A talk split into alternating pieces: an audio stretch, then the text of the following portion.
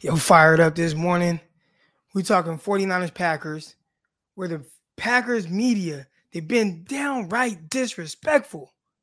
Downright disrespectful. Coming off with this smug, just we're gonna get into that. All right. And also Richard Sherman, Chris Sims, they have differing opinions, opinions of Jimmy Garoppolo. All right. One is pro Jimmy, one is not so much pro Jimmy. We're gonna get into that, and maybe where some of Richard Sherman's comments have been taken out of context, man. Y'all know what it is. It's the San Francisco 49ers morning show. Let's go. Intercepted. It is picked off by Eric Crocker. Over midfield, he'll run it all the way into the end zone. Touchdown. Croc Talk TV podcast. Peace.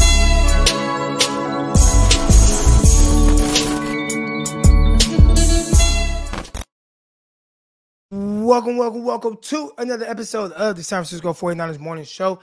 I'm your host, former NFL and NFL defensive back, Eric Crocker. And y'all know what it is, man. Today, we're getting after it, man, and we're jumping straight into it. But first, want to make sure everybody's feeling good. Do our little mental health ch- checks. Make sure everybody's mind state is in the right place. We got the flames coming in, five flames. We got five. I don't know if that's fireworks, but I like it. That must be better than flames. Let's go. Make sure everybody's mental is good. Everybody doing good. Everybody okay? Everybody excited for this game tomorrow. 49ers, Packers. I see them 49ers media members showing up in Green Bay, and they're like, no lie, they're saying this is the coldest weather they've ever been in. And I experienced it last week. I was in Minnesota uh, before I went out to uh, Dallas to watch the 49ers game. And when I left Minnesota, it was like two degrees. And that's that's pretty damn cold. Last year, Arkansas, I live in Arkansas for those you don't know. I'm from Stockton, California. Y'all see I'm always representing. Got my Stockton Ports hat right there. Got my Edison. Uh, I got the Edison shirt on today. You know what I'm saying? So you know, real 209. But um, I live in Arkansas. It got cold a little bit in Arkansas last year. Uh, what February, maybe March, something like that. It was like three degrees out here. It don't really get cold like that, but it looks like it's really cold up in Green Bay, Wisconsin. Uh, the 49er media are like they're, they're posting how cold it is. I've seen the players post how cold it is. But y'all know it is, man. Let's get it straight into it. Everything. And obviously, we want to bring the fans on today. Today was supposed to be Fan Friday. And, and come on, and I just let y'all just go. And y'all talk the whole time. But a couple things came up. And the first thing is just the Packers media and how they've kind of been about this whole matchup. They're missing something with the 49ers. They are missing something with the 49ers for a team that escaped, for a team that escaped from Levi Stadium with a win. A win is a win. A win is a win. But they act like this team is just so like big and macho. And again, they're good. Number one seed in the NFC. Good team. You played this team once before. You escaped by the skin of your teeth. Is that is that the saying? You barely escape with a with a dub. A win is a win. But it's not a team that you just dominated. Not to act like how they they are acting. Especially a team that heading to that game, 49ers, a big issue with the first half of the season. We came on here and we talked about it. Everybody was talking about it. What is the 49ers identity? When are the 49ers going to find their identity? They didn't even have their identity yet. I know they started off 2 0. They played the Lions, they played the Eagles, and then they lost that game to Green Bay. A game in which they were still figuring things out. Still figuring out. 49ers still figuring things out. Who, who are we? Like, what are we going to do? We don't have Aaron Rodgers. A big issue with the 49ers is, you know, we, we know, and we'll get into Jimmy Garoppolo. He leaves little room for error. He turned the ball over twice that game, right? Jimmy turned the ball over twice. Packers turned the ball over zero times, and the 40 and the Packers still barely escaped out of that game. So how how do you have so much like I have this video saved. Did a crossover with our guy uh, Peter, locked on Packers. And when I picked the 49ers to win, which I strongly believe the 49ers win, I do believe that. He made this face like, huh, like, huh. I recorded it. I got it ready to go. See my guy right here. He said the, the, the receipts are stacking up. They are. All right. They are. I recorded it. And I got that, I got that video locked and loaded because it was just to me that epitomizes how they they all feel. Had the guy come on yesterday, right? My guy Ross. Shout out to my guy. And these are good people, but it's just the fact, the way that they're coming off at this matchup, as if, and I get it, Vegas is saying it too. 49ers are underdogs, big underdogs, right? Six point underdogs. But to me, when I, I look at matchups, and it's like, y'all got this fucked up. y'all got this fucked up. Y'all got this matchup fucked up. The 49ers, the way that they play and how they can win, they can match up with, they can, if they play their brand of football, it doesn't matter who's on the other side. It really doesn't. Now, again, because of who's at quarterback, there's less room for error. And we'll talk about that in a little bit when we get to uh, Richard Sherman and Chris Sims comments because they're on different sides of the spectrum here. But the people from the Packers side, the, the media, the fans, and I get it, they don't play the game. The coaches play the game. I bet if you ask the coaches about the 49ers, they would, matter of fact, this is how much respect they, their, their coaching staff and the people over there with the Packers, this is how much they, how much respect they have for the 49ers. They were preparing for the 49ers before the 49ers even played the Cowboys. They were preparing more for the 49ers. They knew what time it was. So they got that much respect for the 49ers. All right. The the the, the coaches, but the media and their fans. This is a cakewalk to them. Oh, we beat them early in the season. Not knowing, dude, this was a this is a different team. Now, I'm not saying the 49ers can't be had. I, am not saying that they can't, the, the Packers can't win. I'm not saying that 49ers are perfect. I'm just saying the level of disrespect to me is it's a little high. And it's coming from their side. And it came on this show. And I let it slide. Did I tell y'all I bring guys on to hear the different perspective? And the perspective that we heard is the Green Bay Packers have no flaws. They are a team without flaw. Can't beat them. 49ers have no chance. Again, like my guy Recovery 716 says, we had two turnovers in the first game and still almost won. Now, again, a loss is a loss. A loss is a loss. I get it. I get it. Loss is a loss. But when you look at the matchup and how they are perceiving it, it's like how how dare you be so overcome? Like, and it's one thing to say, hey man, I think we're the better team, then we should win. Okay. All right. But it's the like the cockiness. You know what I'm saying? It's the it's like the and you know, okay, morning show. All right. My guy comes on and he's excited. my guy, uh Gavin Brown, take my money. I appreciate it, bro. Um, it's it's the cockiness. You know what I'm saying? And and that's the that's the part where I'm just like, yeah, y'all got the 49ers kind of wrong. I think most people would say 49ers in most games, hey, if they don't turn the ball over, they'll win. The issue is the 49ers do turn the ball over.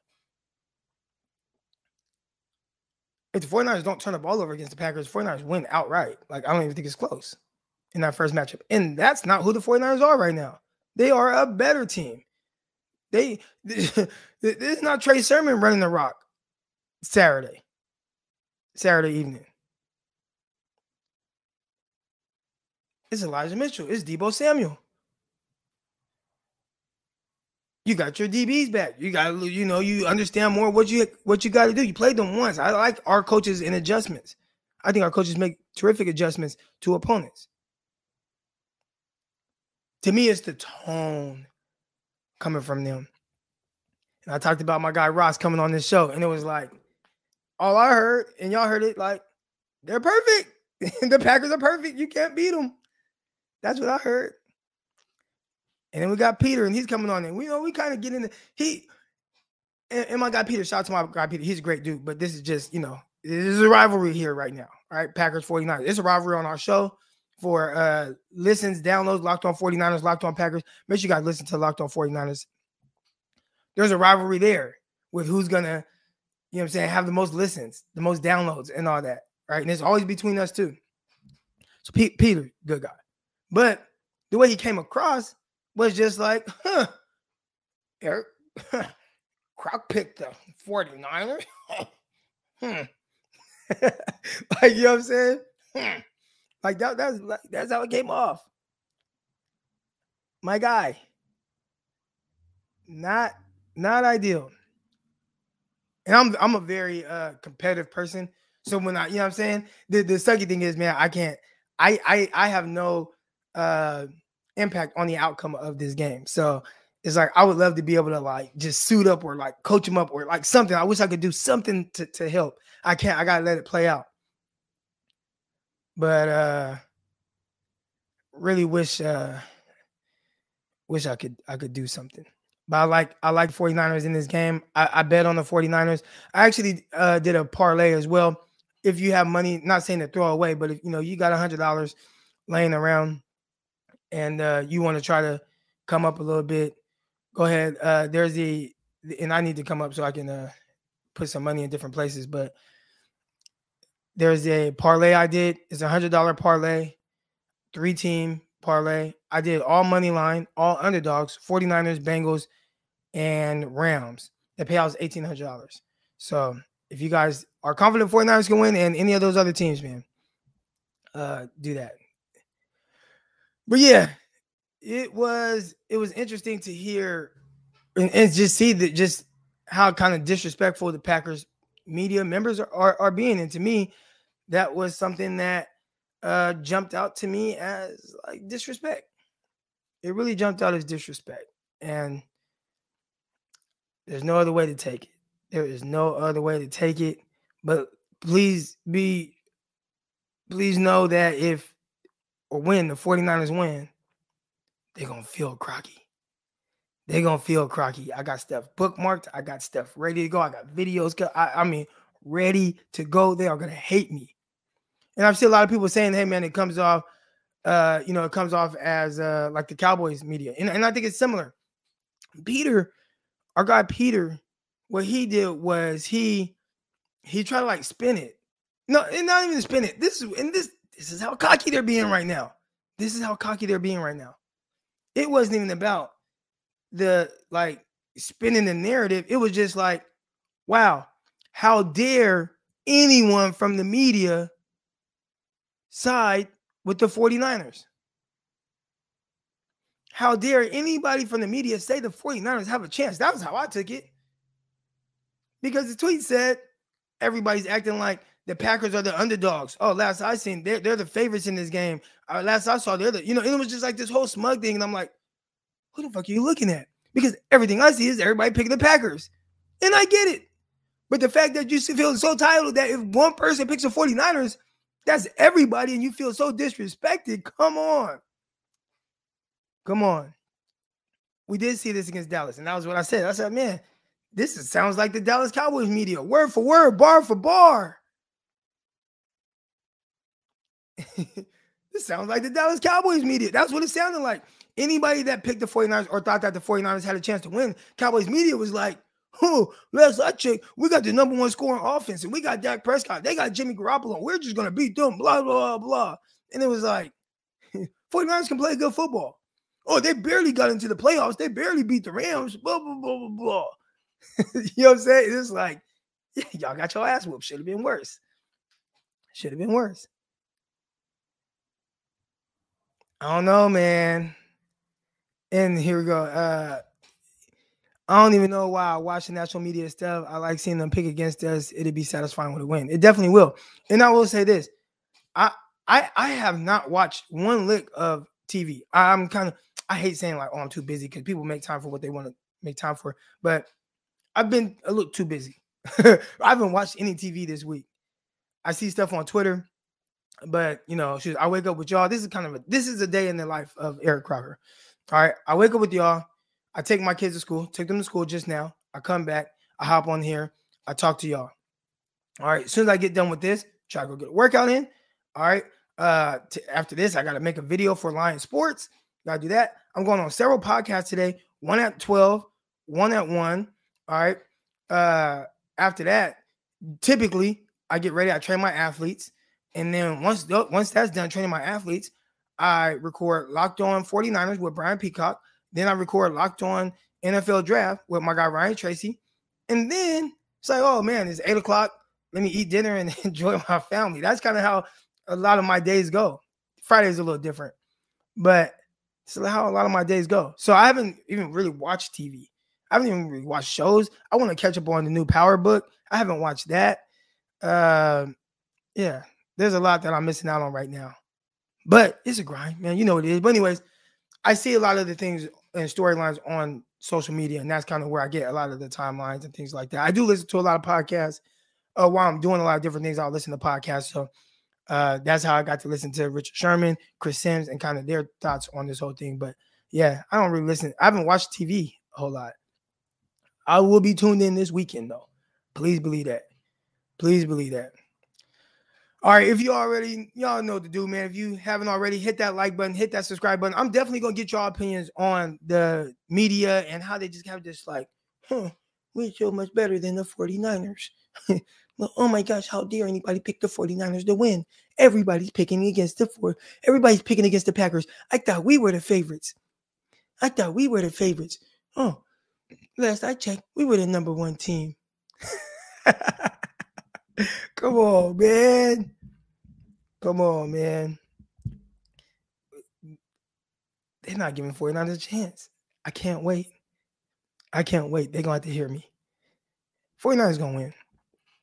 49ers going to win. All right, if you haven't already, hit the like button, hit the subscribe button, man. All that good stuff. See my, my girl PG sucks. I can't bet on underdog. I got the underdog bets coming in a little bit. We're gonna put that together for the 49ers.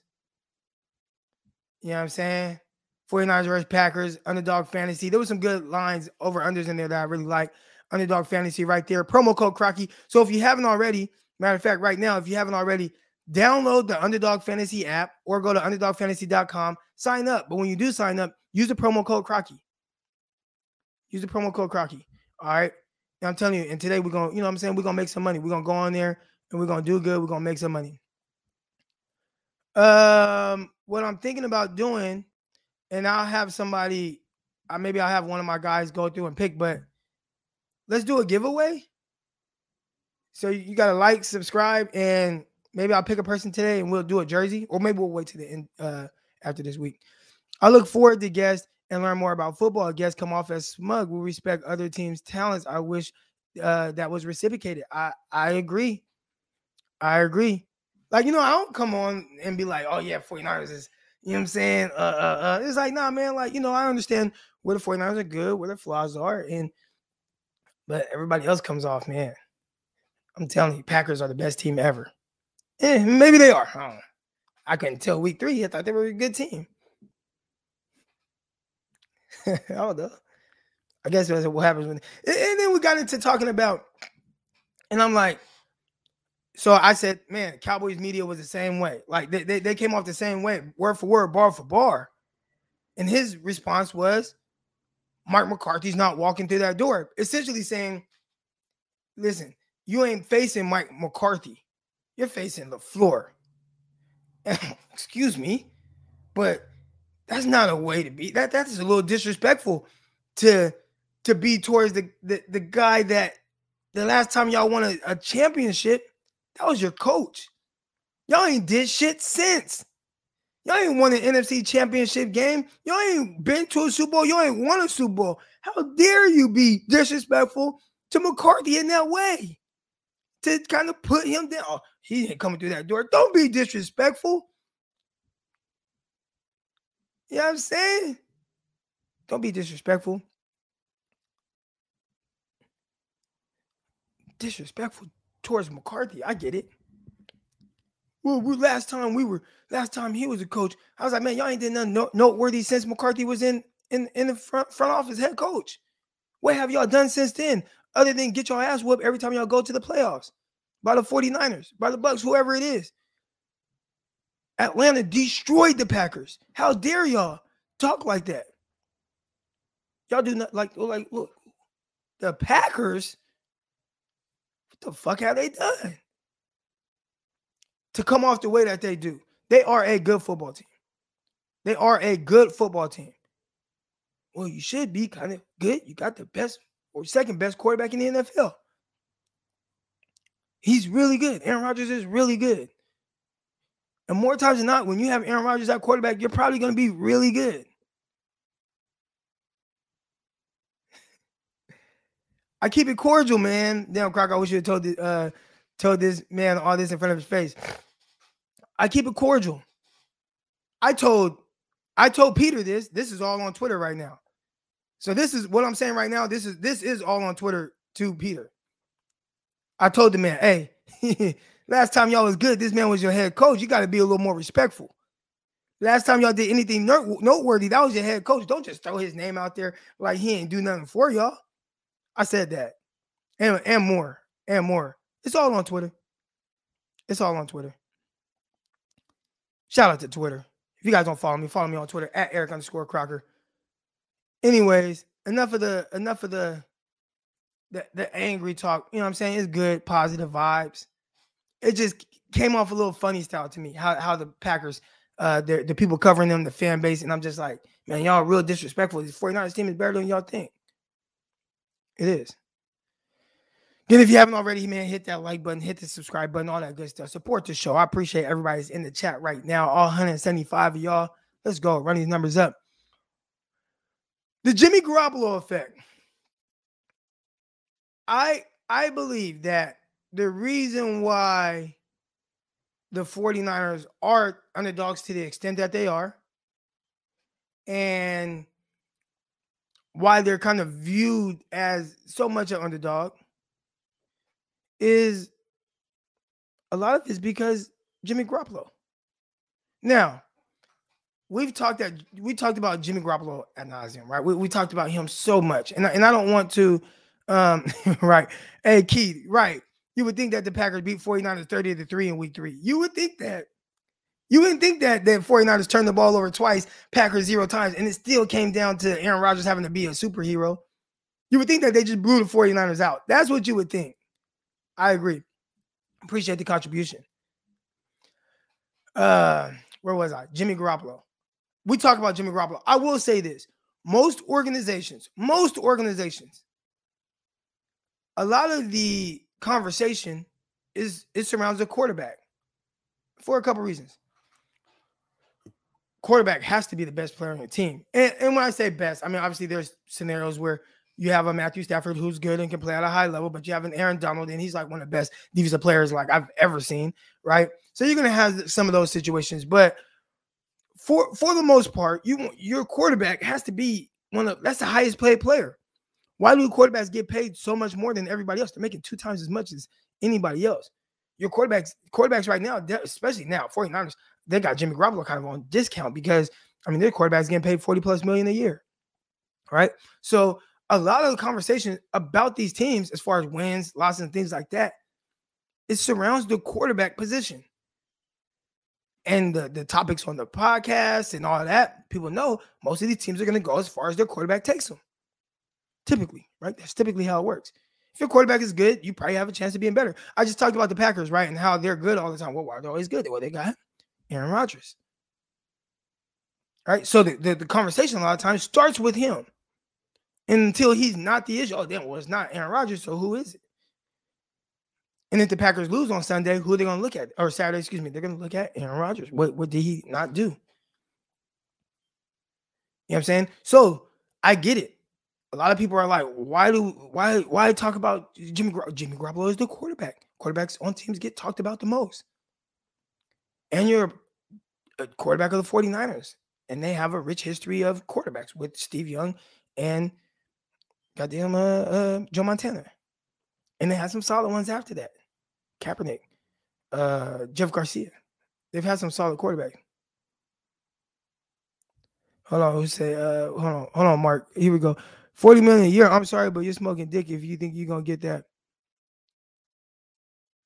Uh, uh, I'm a little confused, Mark. But quarterbacks are making 40 million a year.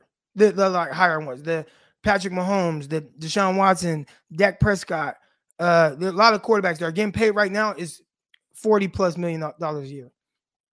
Uh, Another thing I just need special teams to be regular teams. Don't fumble. Don't try to block a punt ever again. I know. I, I get you. And one thing too about the the Packers special teams, Pack, Packers special teams is the worst in the NFL. So can we get them to make some mistakes? and the 49ers not make the mistakes, right? I appreciate the contribution, Keith. Another one. Appreciate it. But a lot of the uh what?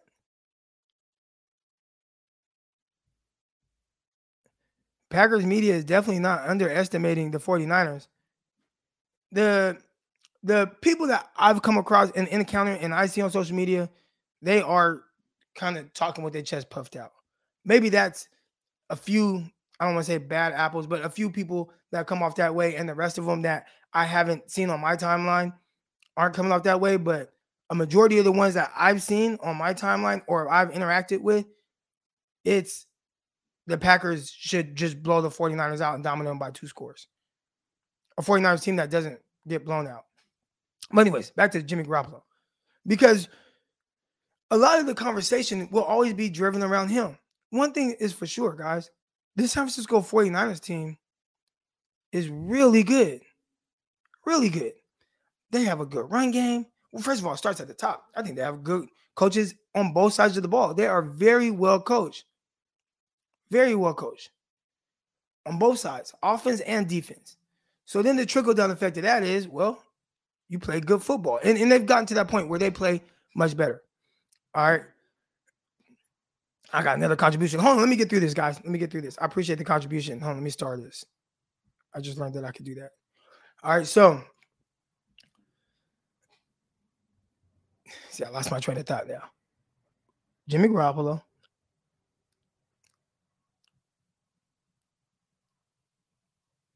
Where am I? Gosh, made me lose my train of thought. Here we go. Because the super chats come back. Then I want to talk about that. All right. But anyways, the quarterbacks typically they're, they're going to drive the conversation. The teams go as far as them. The 49ers have a good team. That's where I was with the coaching staff. You got the offense coaches well, defense coaches well. Yeah, bright coaches on the 49ers. So then that trickle down effect is that, hey, 49ers play good football, which more times than not, especially down the stretch, they play really good football. 49ers play good football.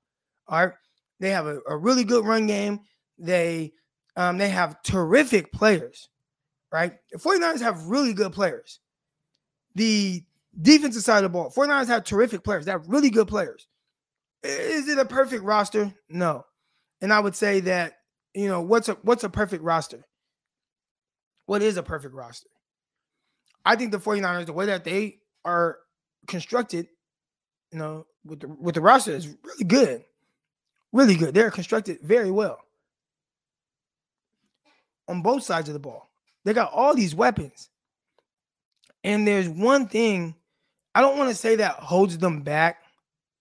I don't want to say it holds the 49ers back. But I would say, and I don't, it's hard to word this, but I don't even say want to say he limits their ceiling. But it's very clear the impact, good and bad, that Jimmy Garoppolo has on his team, good and bad. I was just talking with someone on Twitter and he just he just didn't get it.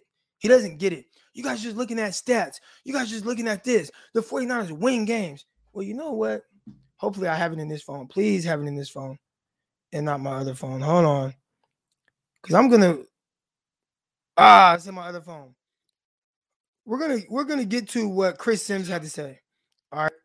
And I want you guys to listen to this The one seed isn't ready, when the one seed lets its it's a tough road. Yeah. And uh, I'm gonna find it. But anyways, Chris Sims comes on and he's talking about the 49ers. He's talking about Jimmy Garoppolo. And his biggest thing was that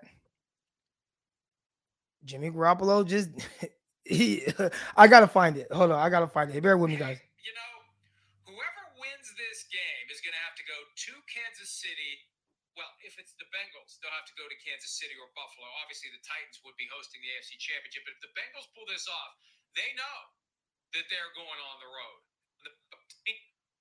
I, I do have that. I, I mean, Oh. that, that's you know he's he's got big playability. He's certainly not Joe Burrow, and I'm not trying to put him 15 in this box. 15. Ones that I felt pretty good about. Here's one of the ones that I, I Jaire Alexander would be here uh, more important for the Packers, the fact of Jaire Alexander. So Here was the low pass to George Kittle on the play that yada. So this is how people view Jimmy Garoppolo. Is the weak Here's the link. And if I'm a 49ers fan, if I'm a 49ers fan, I just accept the fact that at some point that guy is going to fuck up the season. Sorry, Kristen, but that's what he's going to do. At some point, whether it's this game, whether it's the next game, or whether it's the Super Bowl, he's going to do something to cause the whole thing to implode. And I just as soon get it over with if I'm the 49ers. And, and I feel like that's what they can count on, unless he's injured and then it's Trey Lance being thrown to the Wolves. And the only good thing there is he played college football at North Dakota State, so maybe he won't be affected by the cold if it is cold, and it should be cold at Lambeau Field. But I just, the quarterback position to me, I mean, you know, we talked during PFT Live today about the coaching matchups. Well, Jimmy Garoppolo, Aaron Rodgers. I mean, there, there isn't a Sharpie yeah, big enough no doubt. to make the check no that doubt. goes on the side of the Packers No ledger doubt. on that one. No doubt. I, listen, I think if, the, if they have a better quarterback, I'm picking the 49ers in this game. No doubt about it. There's no doubt. You you you you said it right. Uh, I mean, it, it's first off, it's rare. And why is it why, why is it controversial to say that Jimmy Garoppolo isn't good enough? I, I Have we not either. seen it? Well, Have yeah. we not seen it? It's just people there's no- who are. Oh, like, you hate. Jimmy Garoppolo. Right. No, I, I I like good quarterback play, and I'll point out when we don't get good quarterback play. Why are we acting like this guy's a great quarterback when he's clearly not? The evidence has been in front of our eyes between the inability to stay healthy, Right. The failure to hit Emmanuel Sanders with a championship on the line, the fact that he freaked out Kyle Shanahan in the divisional round in 2019 Right. with what should have been three interceptions, all by Eric Kendricks, Right. and they turned him into Bob Griese for the rest of that game and all of the next game. He barely threw the ball in the NFC Championship. Are you kidding me? Well, he could have been the Super Bowl MVP. Yeah, well, it's his fault that he wasn't. So I just, I get exhausted by the 49ers fans who are so They're not obsessed with realistic. propping this guy up. I, I I get you. I mean, listen, their own It's like team Tuanon. doesn't think he is. It's exactly. Gianon. His own team doesn't think he's their own organization. They are replacing him, and it, it is insane. You know, I think what Garoppolo. well, what it goes into is a little bit like we've talked about a lot over the years. People just see wins and they go, well, "It's got to be the quarterback. It's got to be the quarterback. That's why they win. That's why." No, it's not. They have a really good football team. They win in spite of their quarterback. They win. They have a quarterback that's top 20 ish in football, nowhere near the top 10. You want to put him somewhere between 14 and 22? Sure, I think reasonable minds can differ there. But that's about where he is. Period. It's in that range. I mean, and how Say many? one more thing. Well, yeah, hold on. Let me just Let me finish this. Cause, because go ahead, how many fucking times do we got to see him screw the fucking game up, like you said? I mean, what are you talking about? Last week, the Rams game that they won in week 18, he threw two interceptions early on in the game. The Titans But he game. had a great drive. I know. drive. Right. The Titans game. They kicked the shit out of the Titans. He looked really good until he didn't. And then, oh shit. So eh, people are delusional. The Seahawks loss, right? This is a team that's won eight out of the last 10, but you look at the losses or the questionable moments, and they all go back to that guy. So I'm with you there. Go ahead. Say your Let, thing. let me just say one Yeah. thing. And this pains I'm not gonna keep going, but y'all get the point here. Y'all get the point. It's not in, and I see my guy right here. Uh, where was it? Eric, where'd he go? He says, uh, people shit on Jimmy. I don't want to hear. And it's not, it's hard to explain that to someone that feels, and I see you, Eric. It's hard to explain it to people that defend him. Jimmy is what he is. And I think most people have accepted that, right? But it is, it's, he makes things more difficult. And the reason why the 49ers and people aren't really feeling like they have a chance to win is not because of the team. It's not because they feel like the 49ers aren't good enough. It's not because they don't think that the run game can work and that Nick Bosa and those guys can get after uh Aaron Rodgers or whatever. Teams don't trust Jimmy Garoppolo. And not just teams, I mean like the people, the talking heads, people put money on the game. They don't trust Jimmy G. Now, the issue is Jimmy has shown, like, bro, regardless of me doing weird things, I can still win games. I can still win games. And that's where I come from with him. I think the issue is that a lot of 49er fans is like, oh, well, well, wins. He's the reason. It's like, no, he's not the reason. Could it be worse? Yes, we've seen that with CJ Beathard, Nick Mullens, and and goddamn Brian Hoyer. far worse, right? But Jimmy, he makes it, it it's tough. It's tough. And that's the one thing. Let's say this. If the 49ers had, let's say the 49ers, with our coaching staff and our team that plays the way they do, and if you flip flop Jimmy Garoppolo and Dak Prescott, how much higher is the 49ers ceiling? It's higher. Right? Now, the fact that these teams have to go up against 49ers in that pass rush and the linebackers flying around and how well they stop the defense and make teams one dimensional, that makes it harder for opposing teams. And that's why there's a chance that the 49ers can outduel Aaron Rodgers with Jimmy Garoppolo. And I don't think that that's bagging on Jimmy. I think Jimmy is what he is. Now, I I I, I let you guys listen to that side of things. All right. I let you guys listen to that side.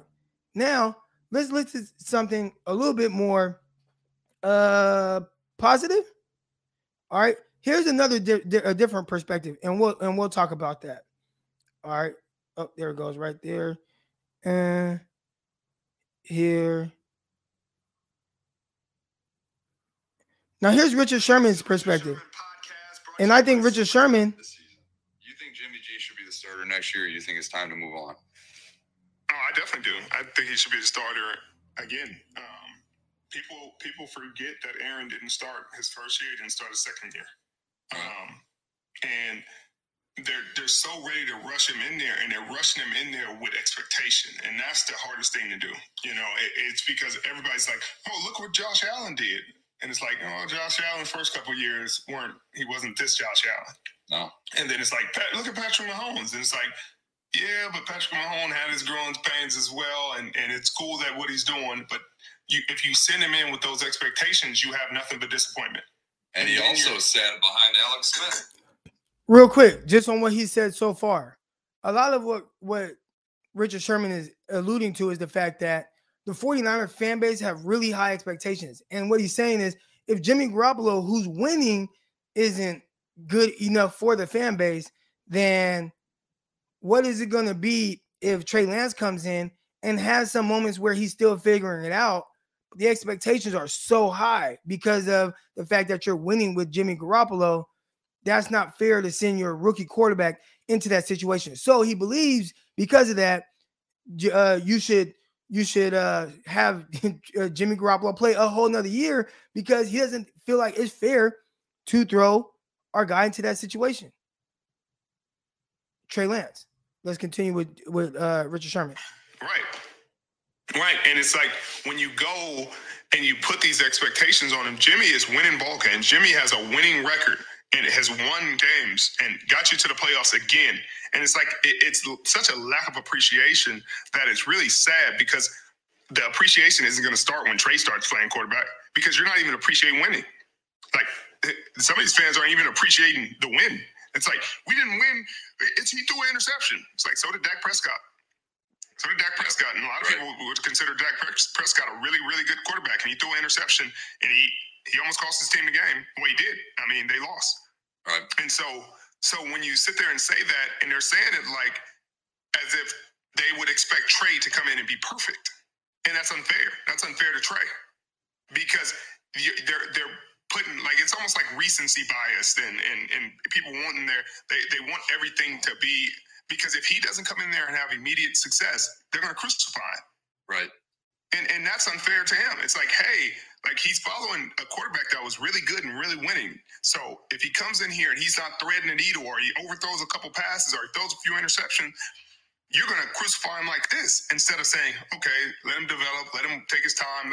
And and that's the part where I think Jimmy G needs to continue to stay because while this window, while they have this window, they want immediate success. Like these fans want want, hey, I want it now, I want it now, I want it now. And I'm not sure you would get that immediately with Trey because just because he's a young quarterback, he may be, you know, go off immediately and be an all pro. But if he's not, it, it gets to be a really messy situation. I agree with you 100%, Rich. I mean, So essentially, what Richard Sherman is saying, and again, these are two different views. I think some people took Richard Sherman's uh, comments a little bit out of context, right? Again, we listened to Chris Sims and we listened to Florio and what they had to say, right? And their big thing was that J- Jimmy Garoppolo, ultimately, what they were saying is Jimmy Garoppolo limits the 49ers football team. Essentially, that's what they're saying. And saying that you can't win with him, but they're saying he limits it. He limits the, what what they are. All right. And yeah, Richard Sherman saying, regardless of if he limits it, you win with him. And that's good. Like winning is good.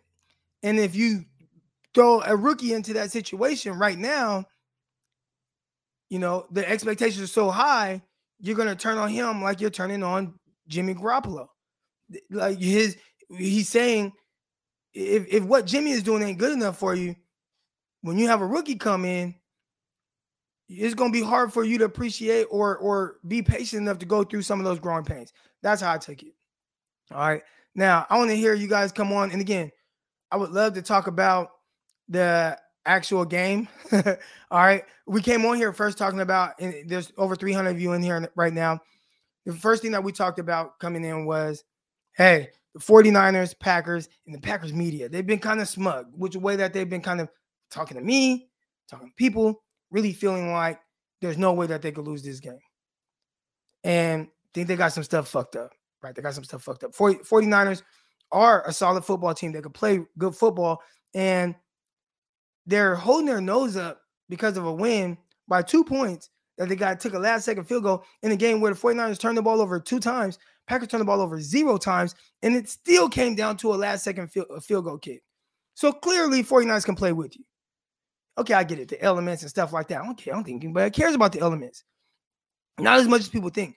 49ers in 2013 or whatever it was went into Lambeau Field and won in those elements in zero degree weather with no you got you got Colin Kaepernick. Colin Kaepernick's from the 209. Colin Kaepernick came in there, no sleeves on. And brother, they ain't been 49ers ain't been playing in that weather. And they came in with no sleeves on and won. So again, and I'm not saying like, well, you know, different teams and whatever, but all I'm saying is how much of, of a factor is the weather when a team is able to go in there and do that. So I mean that stuff, whatever. Once you get on the field, we playing football. Let's go. All right. Uh, but just the fact, the way that they talk about uh, the 49ers, the, the people that I've seen from the media of the Green Bay Packers is being kind of disrespectful. All right, here we go. Let's talk about some of these uh, super chats I got real quick. Uh, setup question. I wish I would have asked a Packer fan your score prediction, follow with W's. What's your prediction if Jimmy G and AR uh, swap teams? Talent disparity. That's a good one, right? If if Jimmy G and Aaron Rodgers swap teams, it's not even a conversation. I mean, it's not even a like. I don't even think it would be close.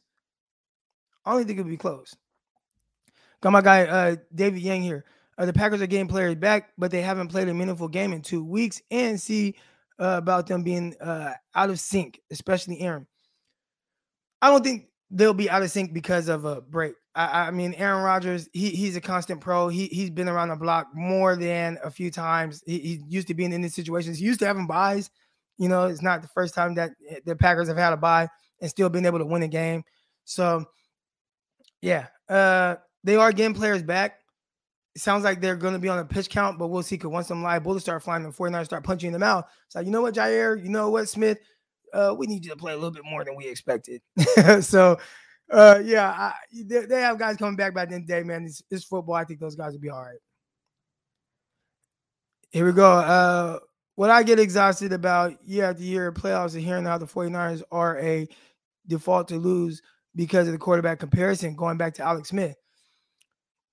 I think it makes things a little bit more difficult. You know, if the quarterback isn't like, you know, like high level, right? And only so many teams can have like elite quarterbacks. And then there's another tier of quarterbacks, and then you have like a third tier. And ideally, you would at least like to be in that second tier quarterbacks. I think 49ers are kind of in that third tier. And that's probably a little bit less than less than ideal. I will say this, at least with Aaron Rodgers, uh, excuse me, Alex Smith. And here's the difference between Alex Smith and, and Jimmy Garoppolo. Essentially, they they are they are called upon to do the same thing, right? Be quote unquote game managers. And what I mean by that is you're, you're probably not going to ask them to throw the ball 35, 40 times a game, right? You're probably not. So, yes, every quarterback is managing the game to a certain extent, but there's a different level of game manager where, you know, it's like, listen, we just need you, like, just don't lose the game for us. And Alex Smith typically wouldn't lose you the game, right? He didn't turn the ball over a whole lot. I think with how many times Jimmy Garoppolo is asked to throw, and how many times he turns the ball over within that, I think that's kind of an issue. And that kind of hurts the team a little bit. I think even if you had Alex Smith in this situation, you probably have a little bit not more confidence. Cause I think I think Jimmy Garoppolo does a better job of like pushing the ball down the field and tight window throws and attempting those type of things. But then he also turns the ball over. So like Alex Smith used to check down, like he'd throw it to the running back on like it'd be third and eight, and he's like, uh, check down. I'm like, well, bro, what are you doing? So that was hella annoying. Maybe he was too much of a game manager and leaned on the defense a little too much. But um, we saw him kind of come out of his shell a little bit that last year in Kansas City. Here we go. Uh, boom. As a fan, it's sad when there is no appreciation. Man, I, I, I agree. And at least I can't speak for everybody, but I'll speak for myself. I appreciate Jimmy Garoppolo. Want to make that clear. I also understand what he is and what he isn't. So I don't really complain. Matter of fact, you go back to the Rams game, right? 49ers were down two, two, what, 17 0. Not one time did I say anything about benching Jimmy Garoppolo. Jimmy Garoppolo needs to be out. And y'all that were following me on my timeline, y'all saw it. matter of fact, I was very encouraging. I was saying, hey, Jimmy, just go in the halftime, get three points. They got three points. I said, great job, Jimmy. Now come out, let's get some points. Uh, get the ball back after halftime. Got to go down the score. And he did that. Like, I, I understand what he is. I appreciate it. I know that I, I I've been one, like, especially down the stretch when it kind of got tight, right? I'm like, you got to play Jimmy Garoppolo. You got to play Jimmy. You can't play the rookie in this situation. So I have a level of appreciation, but I think a lot of fans have an issue with, even though it's like I can have an appreciation for how he contributes to wins if I if I come off, I don't want to say critical, but like, hey, yes, I, I appreciate Jimmy. There's there's very clear areas of how he holds his team back. And, and I think it's very clear. And then you get dogs for saying that. Appreciate the contribution. Here we go. Got another contribution here. Make sure I don't have any more up here real quick. Got my guy Symmetry7.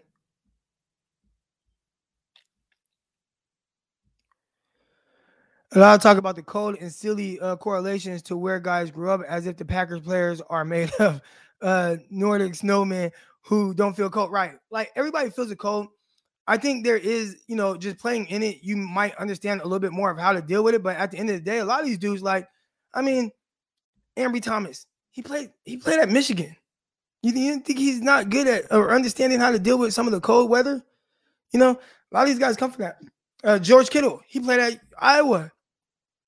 You know, a lot of these guys have played in that type of weather and understand how to deal with it. Jimmy Garoppolo, he grew up in Chicago area. He went to Eastern Illinois. Like he played in this. Like these guys, man, at the end of the day, when you step on that field, okay, what do I have to do to get warm? All right, got to get through it. I think they'll be fine just like we saw them do in 2013. Again, different teams, different teams. But at the end of the day, shoes, Jimmy done played in that at Eastern Illinois and growing up in Chicago. Kaepernick grew up in the 209. From the 209. He grew up in the 209. He grew up in, in now I know he moved from whatever, but Kaepernick grew up in the 209. Turlock. All right, that ain't the real 209. Stockton's the real 209, but he grew up in Turlock. All right. It ain't getting no goddamn below zero. So how's he able to go out there and perform with no sleeves on. My guy 737 says, man, I, I, live in Canada, bro. Our whole backfield was was uh African. We played in minus 15 degree games. Wow. And they wore no sleeves. Some people just different, man. But enough enough of me talking, man. I, I want y'all to come on, give your takes. We talked about a few different things here. I want I'm opening the floor to y'all. Matter of fact, I'm gonna bring up multiple people at one time we're gonna have little roundtables. I have people to have little roundtable discussions. All right, I'm gonna bring up like three of y'all at a time, and you know we got the the Packers versus 49ers. Talk about that. Talk about that. Uh Jimmy Garoppolo effect. Do you think it's an issue or not? Richard Sherman, his thoughts on it. Unfair situation to throw Trey Lance in there because 49ers can appreciate Jimmy Garoppolo's wins. Chris Sims, he thinks if 49ers hold him back. And again, I do want to just kind of preference this by saying I think Sherman and Sims are talking about two different things. Sims is just looking at it as an isolated situation. This quarterback holds the 49ers back. Sherman is saying he wins games and he knows that you throw a rookie in there is not going to be all smooth. And are you going to turn on him? So kind of they're looking at it from different perspectives a little bit. Somebody said Turlock, Turlock is the 209. It is the 209. Turlock is the 209. Turlock, Merced. Hold on, hold on. Where, where's it at? Hold on. Where did I, where did I see that? Oh, right here. Turlock, Merced, Modesto. you know what I'm saying? Lodi. Yeah, Manteca, Lathrop. Yeah, there's 209. But there's only one real 209. There's only one real 209. And that's Stocktown. that's Stocktown. All right. I, I you know, I I'll give Modesto a little, I'll give Modesto a little love as being real 209. I, you know, I got, you know, I see the Modesto Pirates chair. I see the Modesto Pirates chair. But there's one, there's one real 209, and that's Stockton. Let's go. Let me put my headphones on.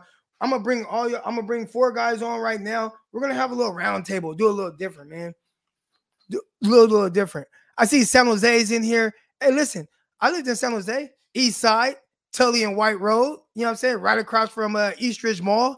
You know what I'm saying? My, you know, my grandparents lived there in the same house 40 years. I went to uh, I went to Cedar Grove Elementary out there in San Jose. Uh, big brother went to Quimby Oak. Uh, my whole my mom, my dad, they went to Mount Pleasant. My brother went to Mount Pleasant for a little bit. Yeah, man, I lived in San Jose. You feel me? So you know, but I'm real 209. No, I'm real Stockton. Let's go. All right. Anyways, let's bring let's bring some callers up here. I'm bring three guys on. These are the first uh four to get in here. So we got my guy Dion. We got Twin. We got Mark. Uh oh. What Mark is a black screen. All right, here we go. So we, we got a little what we got going on here is we're gonna do little round tables. All right. So I want y'all to drive the conversation. I'm gonna start with you, Dion, and you go ahead and kind of guide this direction. Everybody that's on here, again, and let me put people's names so I, I know you know who I'm talking to or whatnot. I can put the names up there. Boom. All right. Is Mark Mark, are you in here? Can you hear us?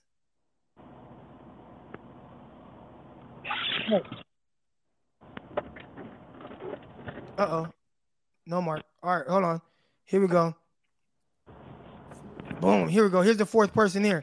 All yes, right, sir. so I got everybody on. We're gonna have a, a nice little round table.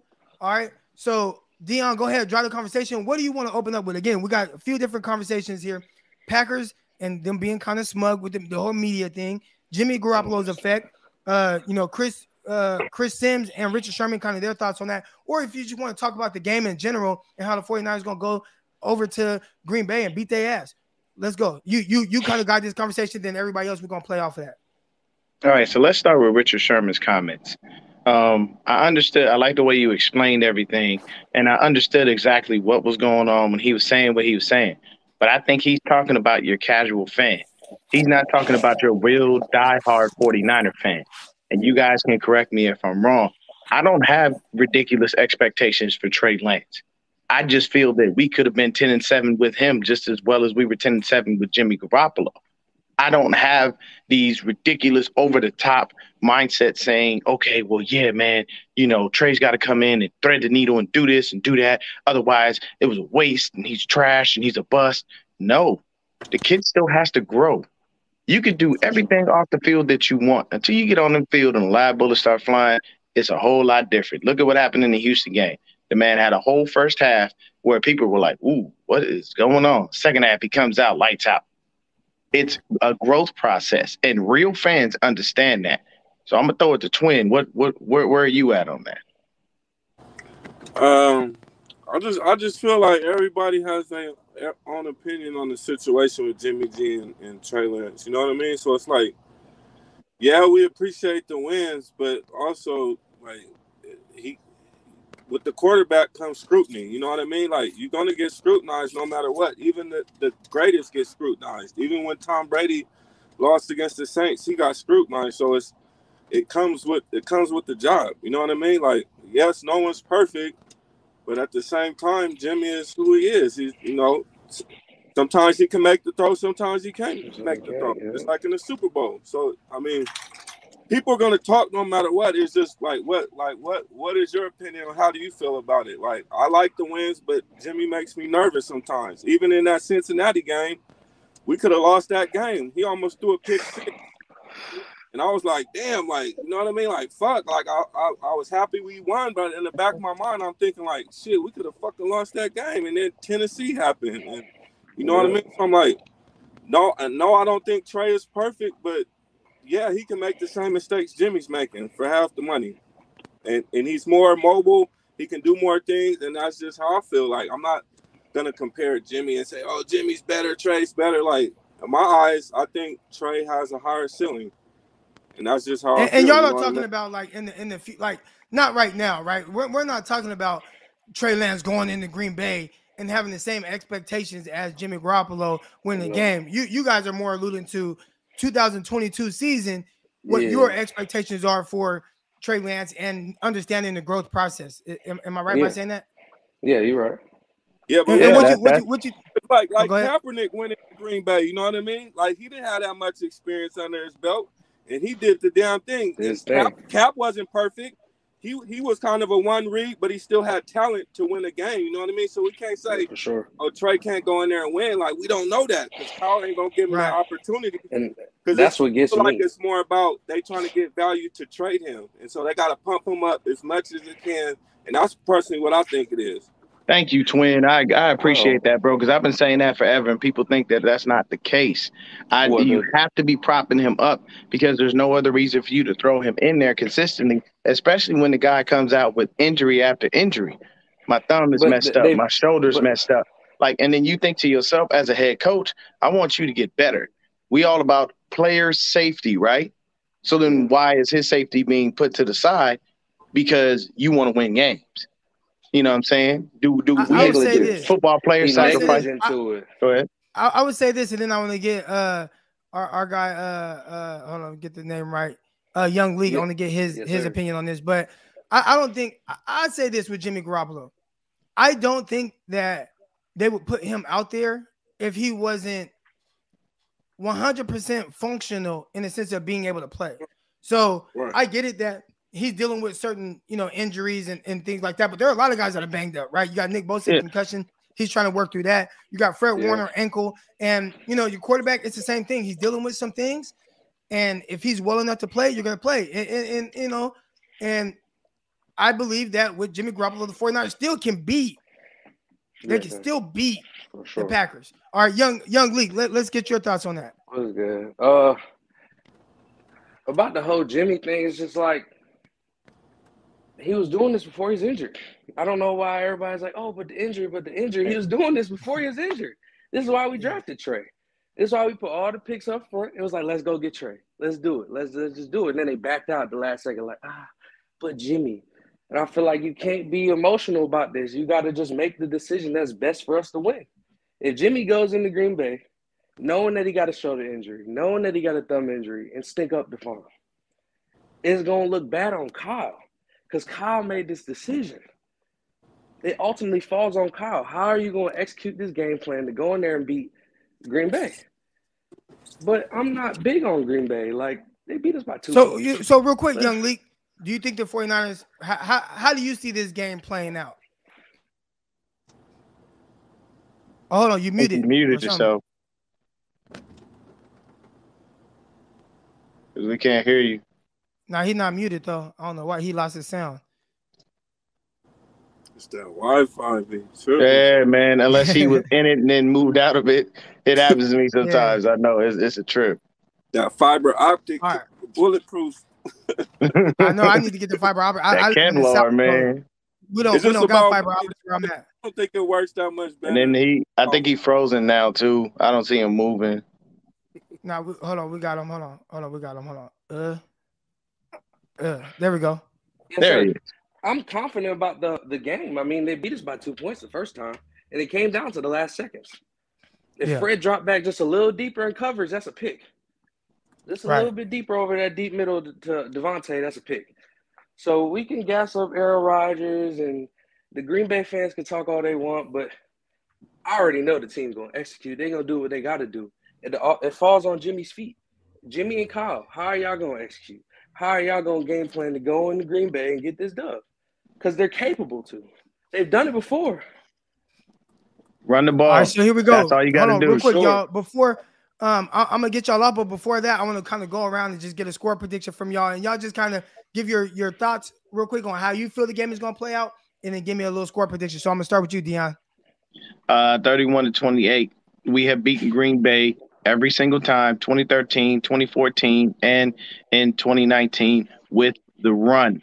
Run the run ball, Kyle. Ball. That's all you need to do. Don't put Jimmy in a position where he needs to throw. No one has time for that. Just run the ball, man. That's all you got to do. All right. All right, twin, where you at with it?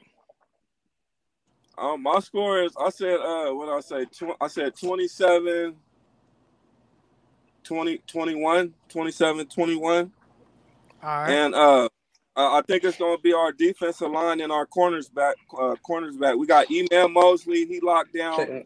We ain't got no more Norman, so we ain't gonna give up no PIs. And we got Ambry. I think we're gonna be good. We just need to get a little pressure, rattle, uh, rattle Rodgers, Bill, a couple times, and, he, and we got this. All right. For and sure. Young Lee, where you at with it? I, I, I got them winning uh 31-28. Like like like he said, it's it's a completely different team. They played. I mean, they played our starters, but our DBs were hurt. We weren't the same D line and defense that we are right now. I feel like if we get after A Rod and put him on his butt, it's showtime, and we gonna get that dub. Yes, sir. All right, man. Hey, I appreciate all y'all coming on. Mm-hmm. All right, Crocky. Have a good right, morning, have brother. a good one. Yes, sir. Y'all good one. All right. All right, real quick. Here we go. Crocker net. Hey, is my is my internet lagging or something? My internet bad right now? Somebody said he's in the Crocker net. My internet, I'll tell you this on um on Locked On 49ers. If you guys watch the YouTube channel of that, I don't know what it is about Ustream, but my internet be sucking on there. Does my internet suck on here? It doesn't look like it to me. I don't see the stuff going up and down, but I'm not sure. Maybe maybe I freeze freeze or something. I don't know. I can't tell real quick before I get to uh, the next group of guys. Oh, I can't wait to hear uh, my guy Pioneer. He hasn't called in in a while.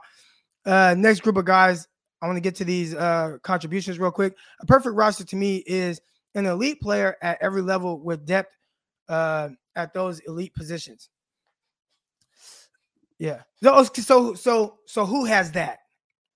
That would be the next question, right? That, that would be my follow up question.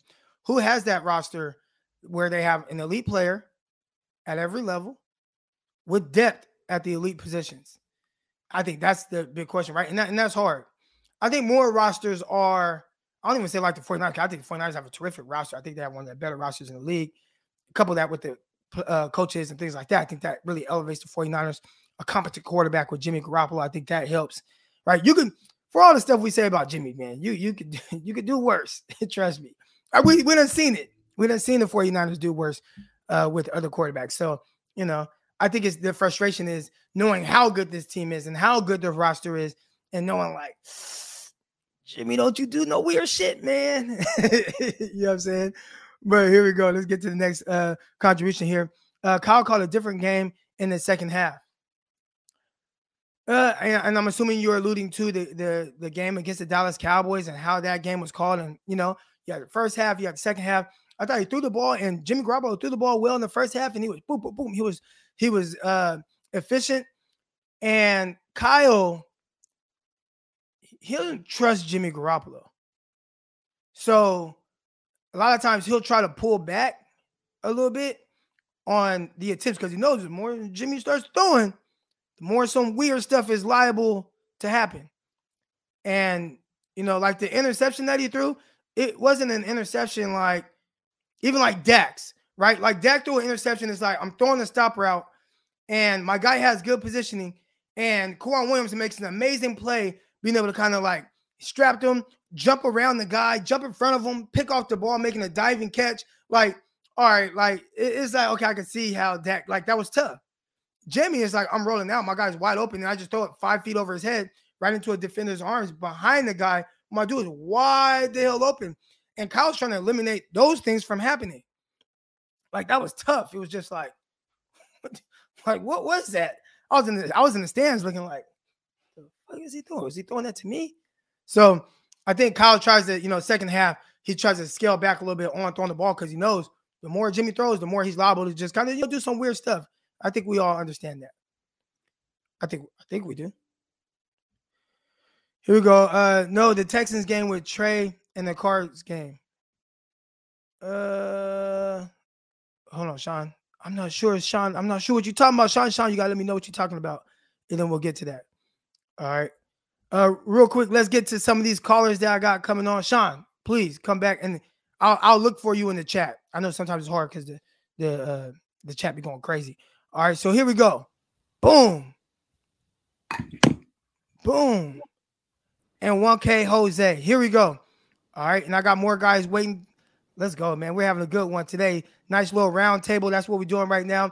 We got almost 400 y'all in here right now. If you haven't already, man, hit the like button, hit the subscribe button. If you like this show, we're just talking and sitting around. I want this to be like, you know, homies sitting around talking about football. So let's go. Smoking Niner guy. Talk to me a little bit about how you feel about this game. And anybody else, feel free to contribute to this conversation whenever you feel. Uh, uh me personally, I feel I feel real good about the game. Um, just on as we look at history, they always say what travels. I mean, what is the play? What travels in the playoff? Good defense and a run game. What are we elite at? Good defense and a run game, right? I don't understand what the what the problem is. Green Bay, are they? Can they stop the run? No.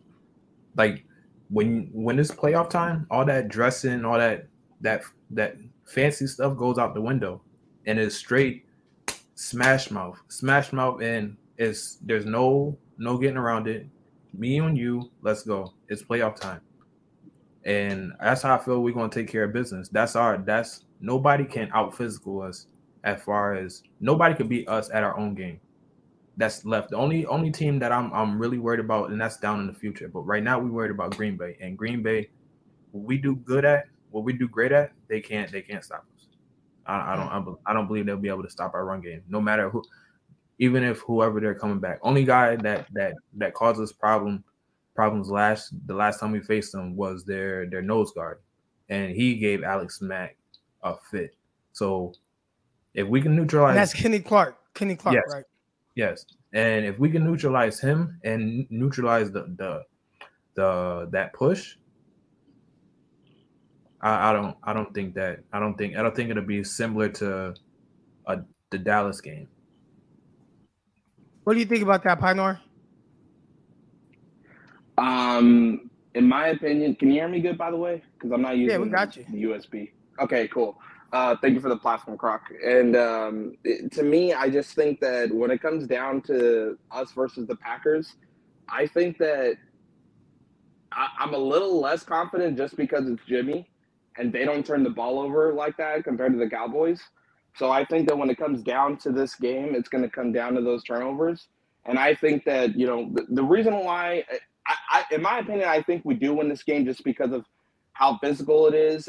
Kyle Shanahan's just it his after that handshake when when when uh, it was week three and it was over. I think that that put something in Kyle's system to where he does not want to lose against McVay, and he sure as hell does not want to lose against the Packers anymore. So I would assume that that would give us an edge. Also, given the fact that I don't think Green Bay's all that impressive, in my opinion. I get it that they have a lot of stars coming back too, but at the end of the day, I wouldn't be shocked if we lost, but in my opinion, I think we do win this game. But at the end of the day, if we're going to lose this game, it's because of that mediocre quarterback that everybody keeps protecting or that they don't want to be completely honest about. Some people think that they have to be a little too safe with Jimmy, but in my opinion, don't be safe with judging Jimmy. Stop saying that he he could be good this week, so I give him his praise this week, or he does bad this week, and I and I and I fault him for that. How about this? Just be honest with who he is. He's a mediocre quarterback that you don't have to keep changing your judgment on. He's a mediocre quarterback who will always be the weak link to this team.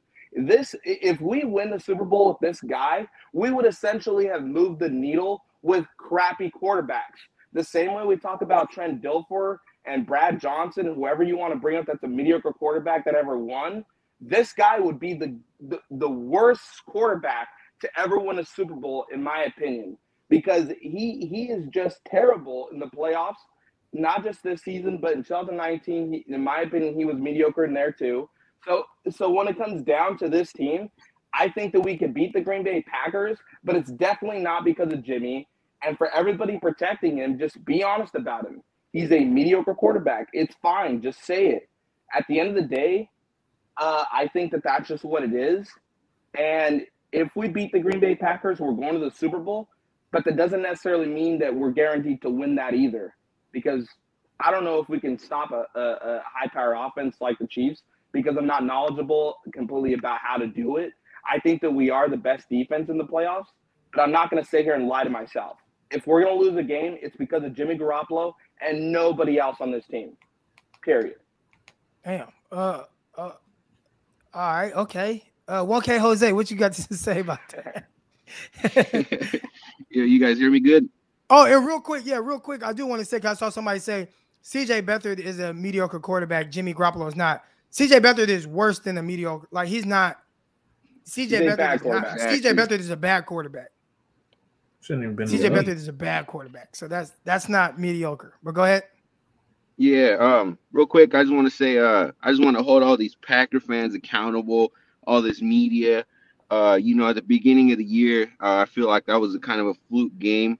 Uh, you know, the team still hadn't really found their identity. That was the game where Juszczyk took a like fullback dive right up the middle, like to start the game off. You know, we had no run game.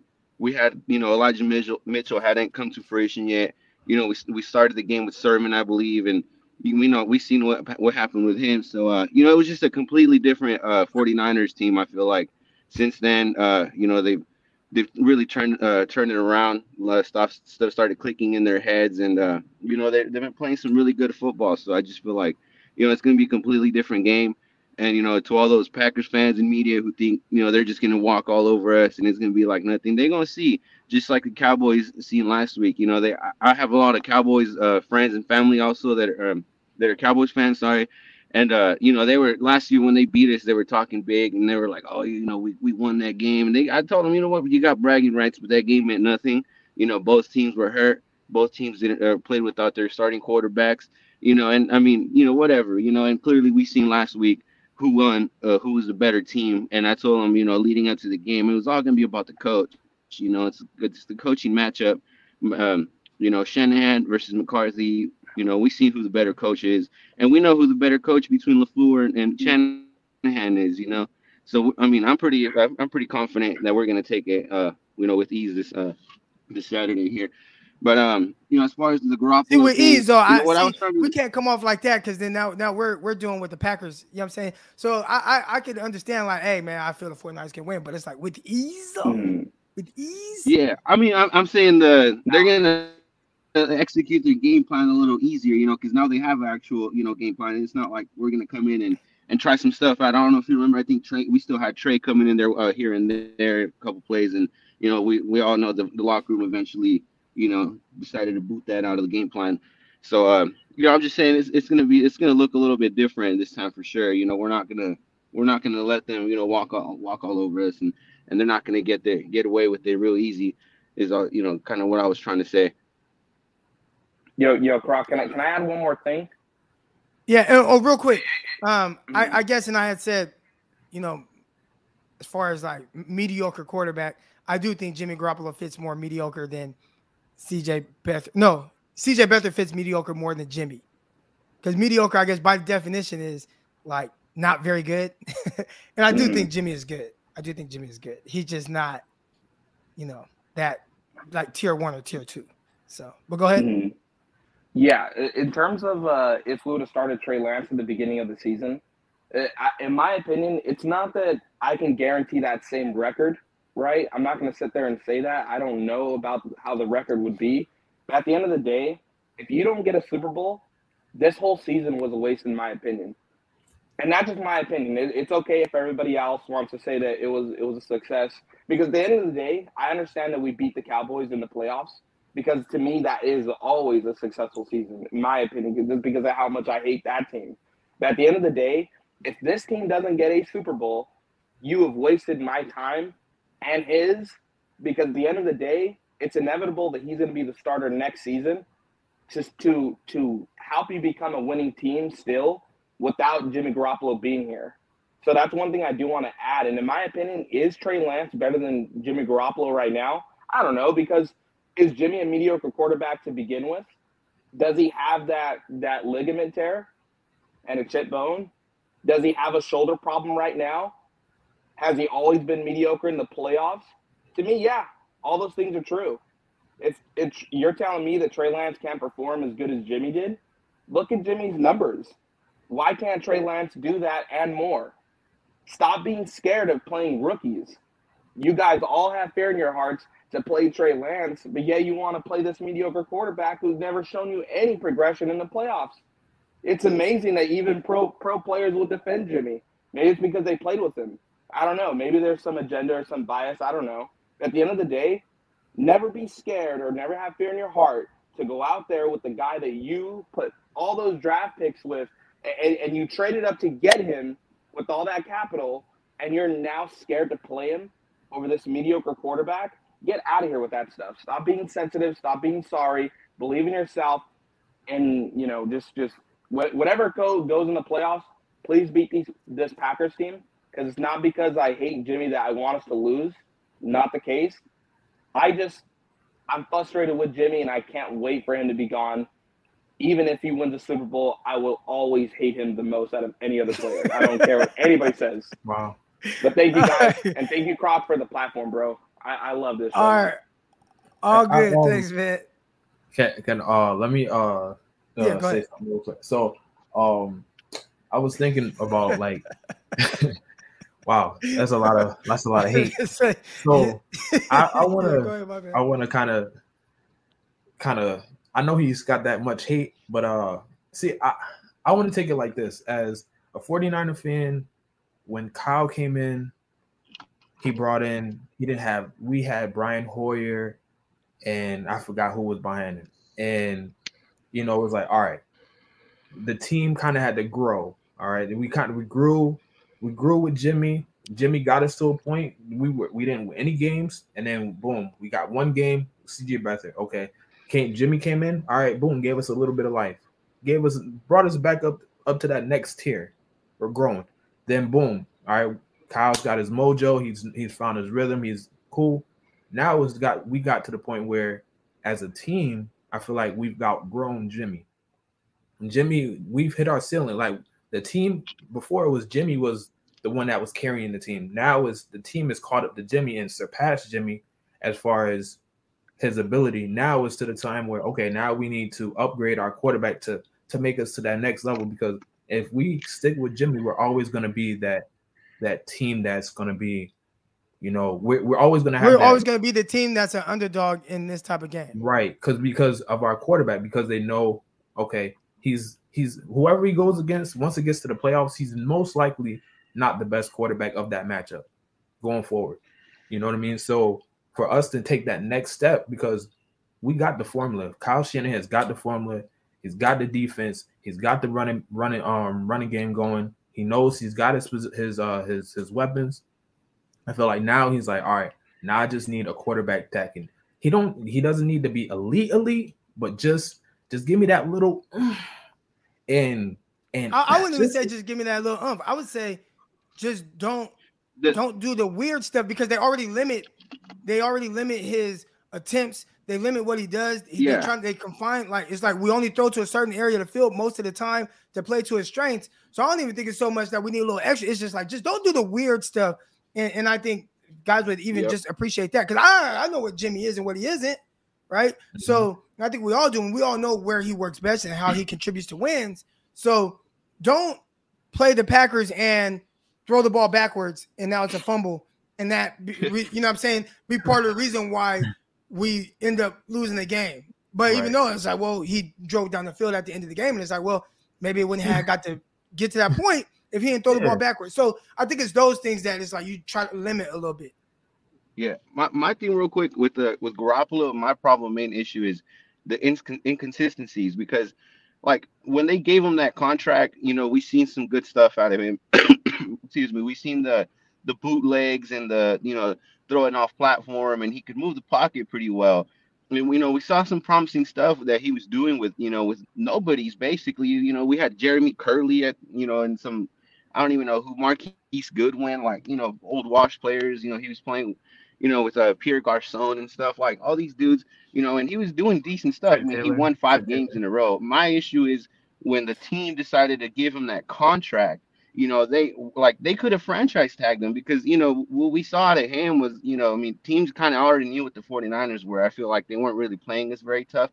I mean, he did beat the Jags that year and they did go uh, to the AFC championship and stuff like that. But, you know, I mean, like I said, he showed us some good stuff. And I feel like it was just a desperation move because after all the bad quarterback play that we've seen and all the stuff that we went through and, you know, letting Kaepernick go and letting Alex Smith go and where we ended up, I feel like you know, the team was just kind of like, oh, like this is it right here. Like we can't let him walk. We can't let him, you know, we can't let him, you know, seek other options. And I feel like, you know, it's just a testament to what a, a good of a coach Kyle Shanahan is, is because he's able to, to you know, play, uh, scheme this game around, you know, the limited skill set of his players, and he's playing to their strengths as well, you know, and that's the, the main thing the reason why we're able to win games and you know the reason the personnel that was put around him you know was built you know because he does good things and they're trying to you know elevate those good things. But my thing my problem is when he does mistakes and gets inconsistent and then he gets hurt like i was talking about the other day you know when when he gets hurt and then that's his excuse when he plays bad is all of a sudden oh he had an ankle sprain he had a thumb he had a shoulder you know, and it's like excuses to like, you know, kind of he can fall back on as to why he he's playing, you know, the way he is. But I mean, I feel like we all understand at this point who he is. He's been on the team for for four or five years now. I mean, I think we all understand, you know, that he's not going to get any better. He's not going to improve. He's not going to become Mahomes. Uh, he's not going to wake up and be Mahomes one day, you know. And and I think we just got to appreciate the fact that our team, you know, our coaching staff, you know, because I feel like not every coach in the NFL could do this. You know, they can't just that the team's bad and they can't do they can't do much. And you know, is that just the quarterback's fault or is that the coach's fault? Because I feel like any any good coach, you know, can get his players to play for him and get them to play the right way. And you know, that's that's we got one of those coaches. That's why when everybody was talking about fire Shanahan, you know, blah blah blah, and you know, I mean, I get it. You know, we people were mad we were on a losing streak, and you know, but we got Lance to, to look forward to, you know, and hopefully you know they already they already effed the first one up. Hopefully they learn from their mistakes and they can you know actually build on this one towards something good. All right. All right, I appreciate y'all. I gotta get to the next callers, man. Um, mm-hmm. the next group, uh, everybody that came on. I, I I know a lot of people don't hate on someone's opinion. Pioneer, I appreciate your opinion, even if it differs from from mine. Everybody that came on, I thought you guys had good things to say, man. So shout out to y'all, man. I appreciate y'all for coming on. Oh, well, the score. Well, I think we all think the 49ers are gonna win. So unless you think the, the Green Bay Packers gonna go win, then then uh, you know. No. all right. Okay. All right, I appreciate it. Croc. Thank you. Thank you. All right, y'all. About to get to the next callers. My bad, y'all. My bad. My bad. I know we went a little long there. Uh, real quick, let me get to these uh, contributions real quick. There are a couple things. This one's actually not a contribution. Someone says, uh, nope. Oh, this one. Uh, so he was saying Kyle called a different game in the second half against the Texans.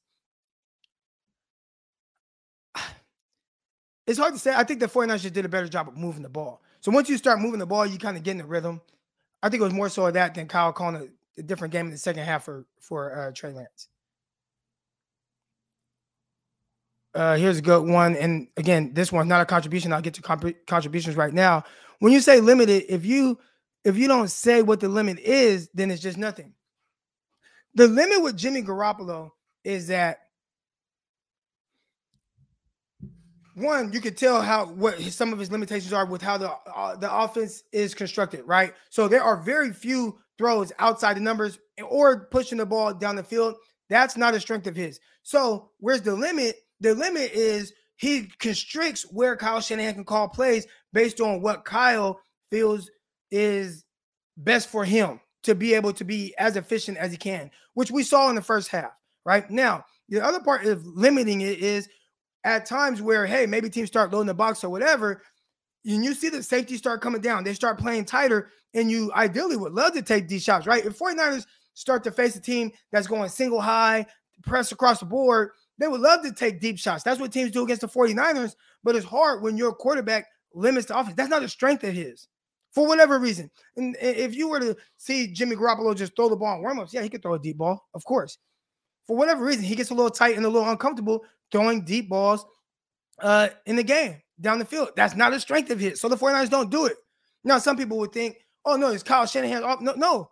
Go watch him in uh, with the Texans. Go watch him with the uh with the with the Falcons. He throws the ball a ton. He throws the ball right. Those, those quarterbacks are throwing for damn near 5,000 yards. So, but with Jimmy Garoppolo, he scales it back. He scales it back. That's that just can't even be like disputed. This shouldn't even be a question. He scales back the offense with Jimmy Garoppolo because he's limited with what he could do, and he has to limit some of the offense because he's prone to throw the ball away. He threw damn near two, three hundred yard, two, three hundred less times than Patrick Mahomes, but the same amount of interceptions. How does that even work?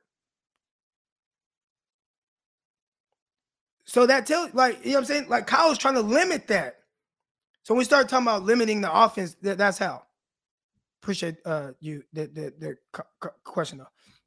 Here we go. A couple more uh contributions before I get to the next group of callers. Sherm has no clue. Fans appreciate wins. We don't want uh the heart attack. He called Crabtree a sorry receiver. Yeah, you know, Sherm, you, you got a point. You got a point. Uh, I think what he's saying in general is, and, and I, you know, we understand we, 49ers have been through a lot of hard, hard, dark times, right? Where the team was just trash. And I think those times let us know how hard it is to win. So when you do have a quarterback, regardless of if he's great or mediocre or however people feel about him, you're winning with him. Feels you should appreciate that. I think the 49ers are looking at it from the standpoint of, damn, feel like there's another level. And and and Sherm is saying, well, appreciate the level that you're at because at the end of the day, you are in contention. You are winning. You just won a playoff game. You went to a Super Bowl with them. So I think that's, but I get what you're saying as far as a heart attack because my heart almost jumped out of my chest against Dallas. And I was like, dang, it don't have to be that way. Here we go. Another contribution. I think regardless, Jimmy G uh, should start for as far as they go. I'm excited for Trey Lance. I want him to start a long time ago, but if he starts, then we lose. and uh, the hate receive is not fair on him. Uh, yeah, I mean, I've been saying it even after Trey Lance's game against the Texans, which I thought was a good game. I thought Trey Lance had a good game. I think the first half was overblown as far as him struggling. I thought the second half he was good. And I was like, okay, I'm encouraged by what I'm seeing, but I still could see, like, in a sense, if I'm Kyle Shanahan and I want my offense called a certain way, I could see how it would be hard to kind of trust Trey Lance to do that efficiently throughout the entire game. I, I could see that. And there's just a lot of unknowns. So I said it against the Rams, you got to play Jimmy Garoppolo. All right, and then throughout this playoffs, you got to play Jimmy Garoppolo next year. It's, it's all it's a Trey Lance show. I think the pushback on some of what Sherman also said was he would start Trey Lance next year, and I, I think it his reasoning for starting Trey, I mean not Trey, excuse me, he would start Jimmy Garoppolo next year, and his reasoning for starting Jimmy Garoppolo next year was almost to protect him from the fan base. That was what I heard. He wants to protect him from the fan base and say, you know what? Like I, I would rather, you know, don't don't put those expectations on the rookie just yet. It's hard to live up to that. You know, let's go the safer route and play Jimmy Garoppolo. That was what I kind of took from his comments. Get some of these out of here.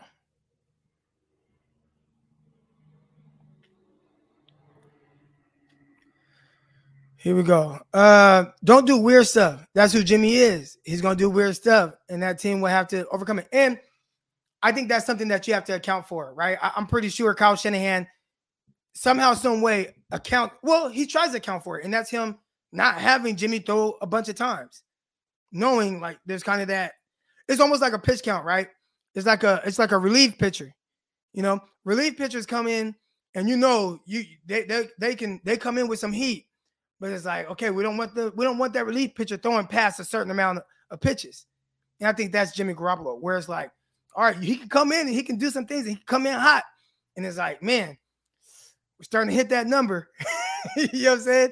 Damn, we hit the number. Oh, there goes some weird stuff. And that's not to say that other quarterbacks don't have weird moments. all quarterbacks throw picks and do some weird stuff. Hell, Kyler Murray, I don't know what the fuck Kyler Murray was doing in that game. He did a lot of weird stuff. Kyler Murray sucked. I would take Jimmy Garoppolo any day over whatever the fuck I just saw from Kyler Murray in that playoff game. That was terrible. all right. So quarterbacks are prone to do some weird stuff. When you are really good, you hope that your quarterback can cut back on that. And I think that's where the 49ers are right now. Appreciate the contribution. My guy Jimmy. Tell me where to submit my resume to come on and talk. I see you're in here now. All right. And I'm gonna get everybody on here. I'm gonna get everybody on here. We're, we're gonna be on here as long as we need to be. All right. Uh, and last one here. When you say limited, oh, I already already uh addressed that. already addressed that. Make sure there weren't any other contributions I missed while I was going on my little my little rants. Here we go. There were some more. So let me get to those real quick, y'all.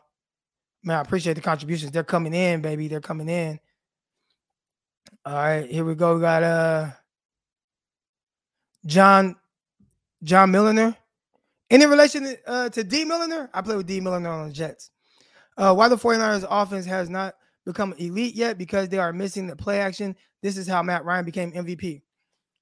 I think that's a big part of it, right? The play action and having Julio Jones, that does help. But the 49ers have some big time weapons as well. You know, between Deebo Samuel, uh, George Kittle, like those are you, you know teams would give to have a Deebo Samuel and uh, a George Kittle to be able to use them in that way and, and to how they just just get the ball in these guys' hands and let them go to work.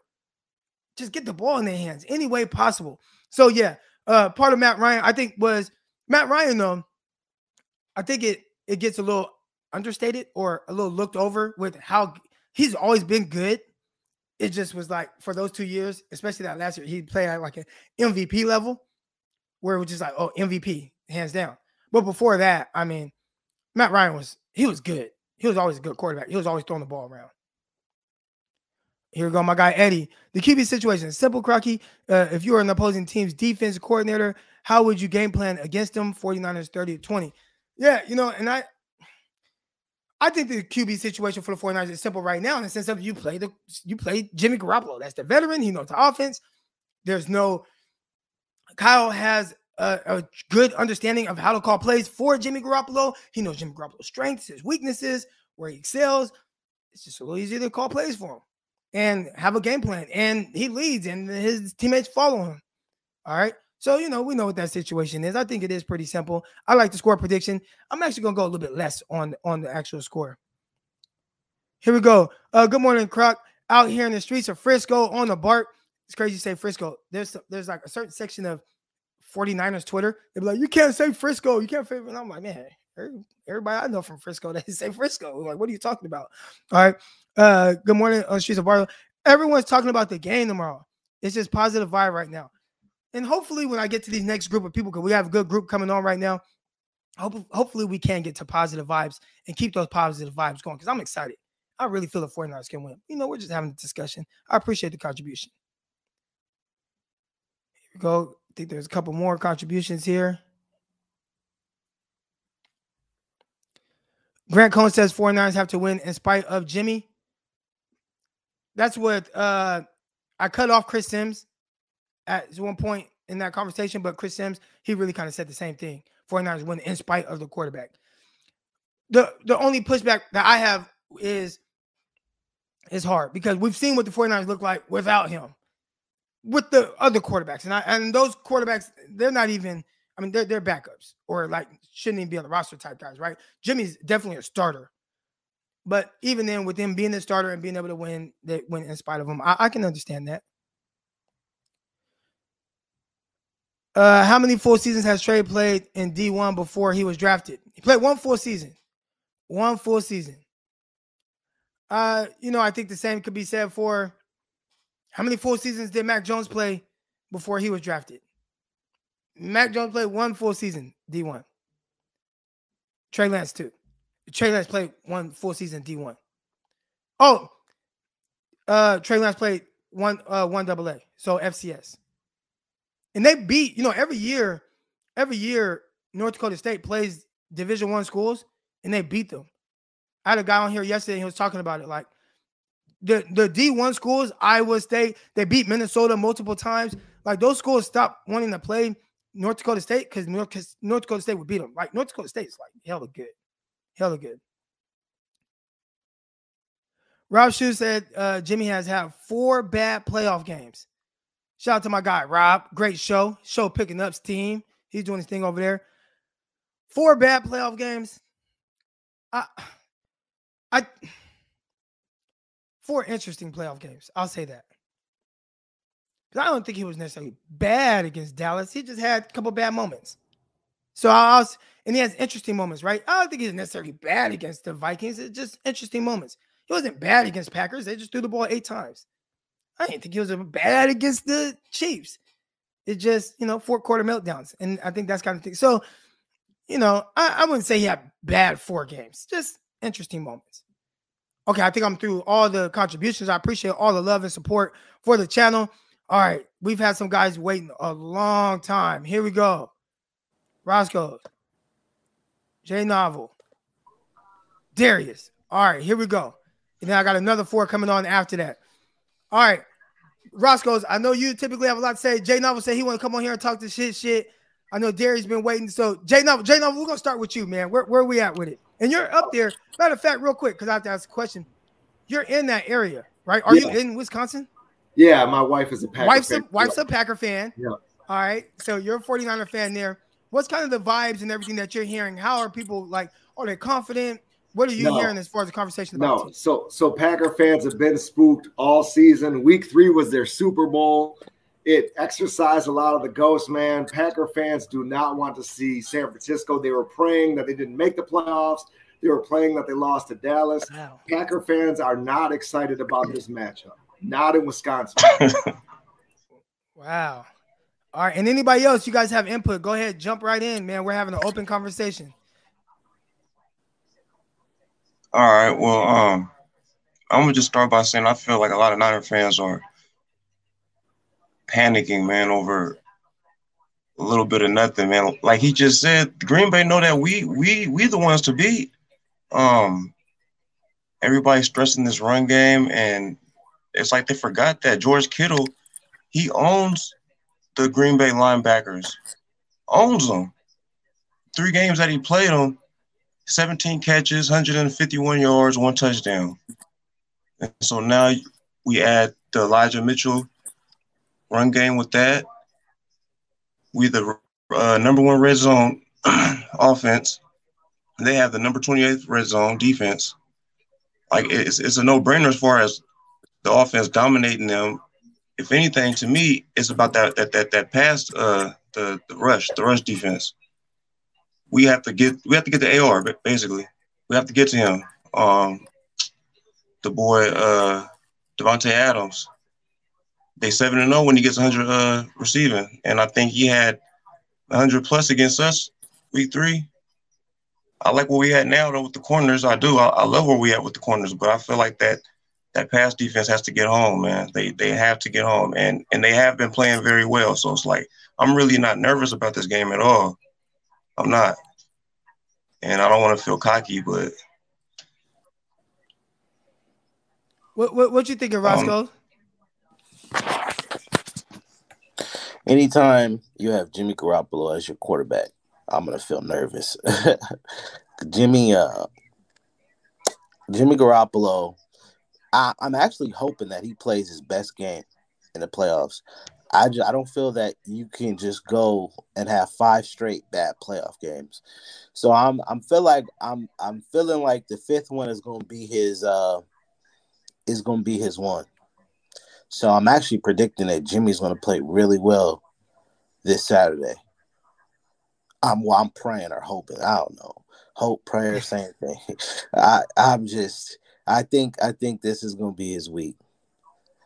But uh yeah, I mean if I was a Packer fan, yeah, I'd be I'd be scared too. Yeah, I mean 100 percent We know the history. They're they're 0-3 against us in the Aaron Rodgers is 0-3 against us in the playoffs. Uh, he's never performed well against us in the playoffs. Maybe the first one against Kaepernick, but overall, I mean, and his and like Darius said, you got to our front four got to get to him, and that's been the biggest thing that we've done is get to Aaron Rodgers. And when you and when you get to these, even the elites, so and when you get to the elite quarterbacks like Brady and uh, and Rodgers and even Mahomes, they start tap dancing, and And actually, with Aaron Rodgers, he wasn't. Uh, he is not as mobile as Dak, and so I feel like we we have a big advantage with our front four. I, I don't even want to say front four. It's just our, our whole D line depth because we we sub them in and sub them out. Right. They're gonna be Right. fresh and they're gonna keep coming and coming and coming like the Energizer Bunny. So I'm excited about that. I'd like to discuss some scheme shit if possible too. Of course. All right, so what bothers me from a scheme perspective in the passing game with a quarterback with lead feet is the lack of involvement in running backs in the passing game to alleviate a pass rush, right? You want to get the ball out quick. I get it. You're suffering in pass protection. I get it, especially with Za'Darius Smith screaming off the edge. It it frustrates the hell out of me that JaMycal Hasty has the most targets in the passing game, yet he never plays. Why is Elijah Mitchell never involved in the passing game? He's got 19 catches off 20 targets right? So that is one thing that just infuriates the shit out of me, and I would love to hear how you guys feel about that. You know, that, that's a great question. And that was actually a question. Yeah, question. you know what? Not even that, but but talking about Elijah Mitchell. Uh, we were at the 49er thing over there in, in, in Dallas, and they have brought up that, you know, Elijah Mitchell has the highest catch rate on the 49ers, you know. And I think with Kyle, and this kind of goes to some of the things that um, Troy Aikman said, right? Troy Aikman was like, hey, like sometimes these coordinators overcomplicate things and overthink things. You know, you have CeeDee Lamb on the outside, throw him some curl routes, throw him some set, like just get the ball to him. Everything doesn't have to be about scheme.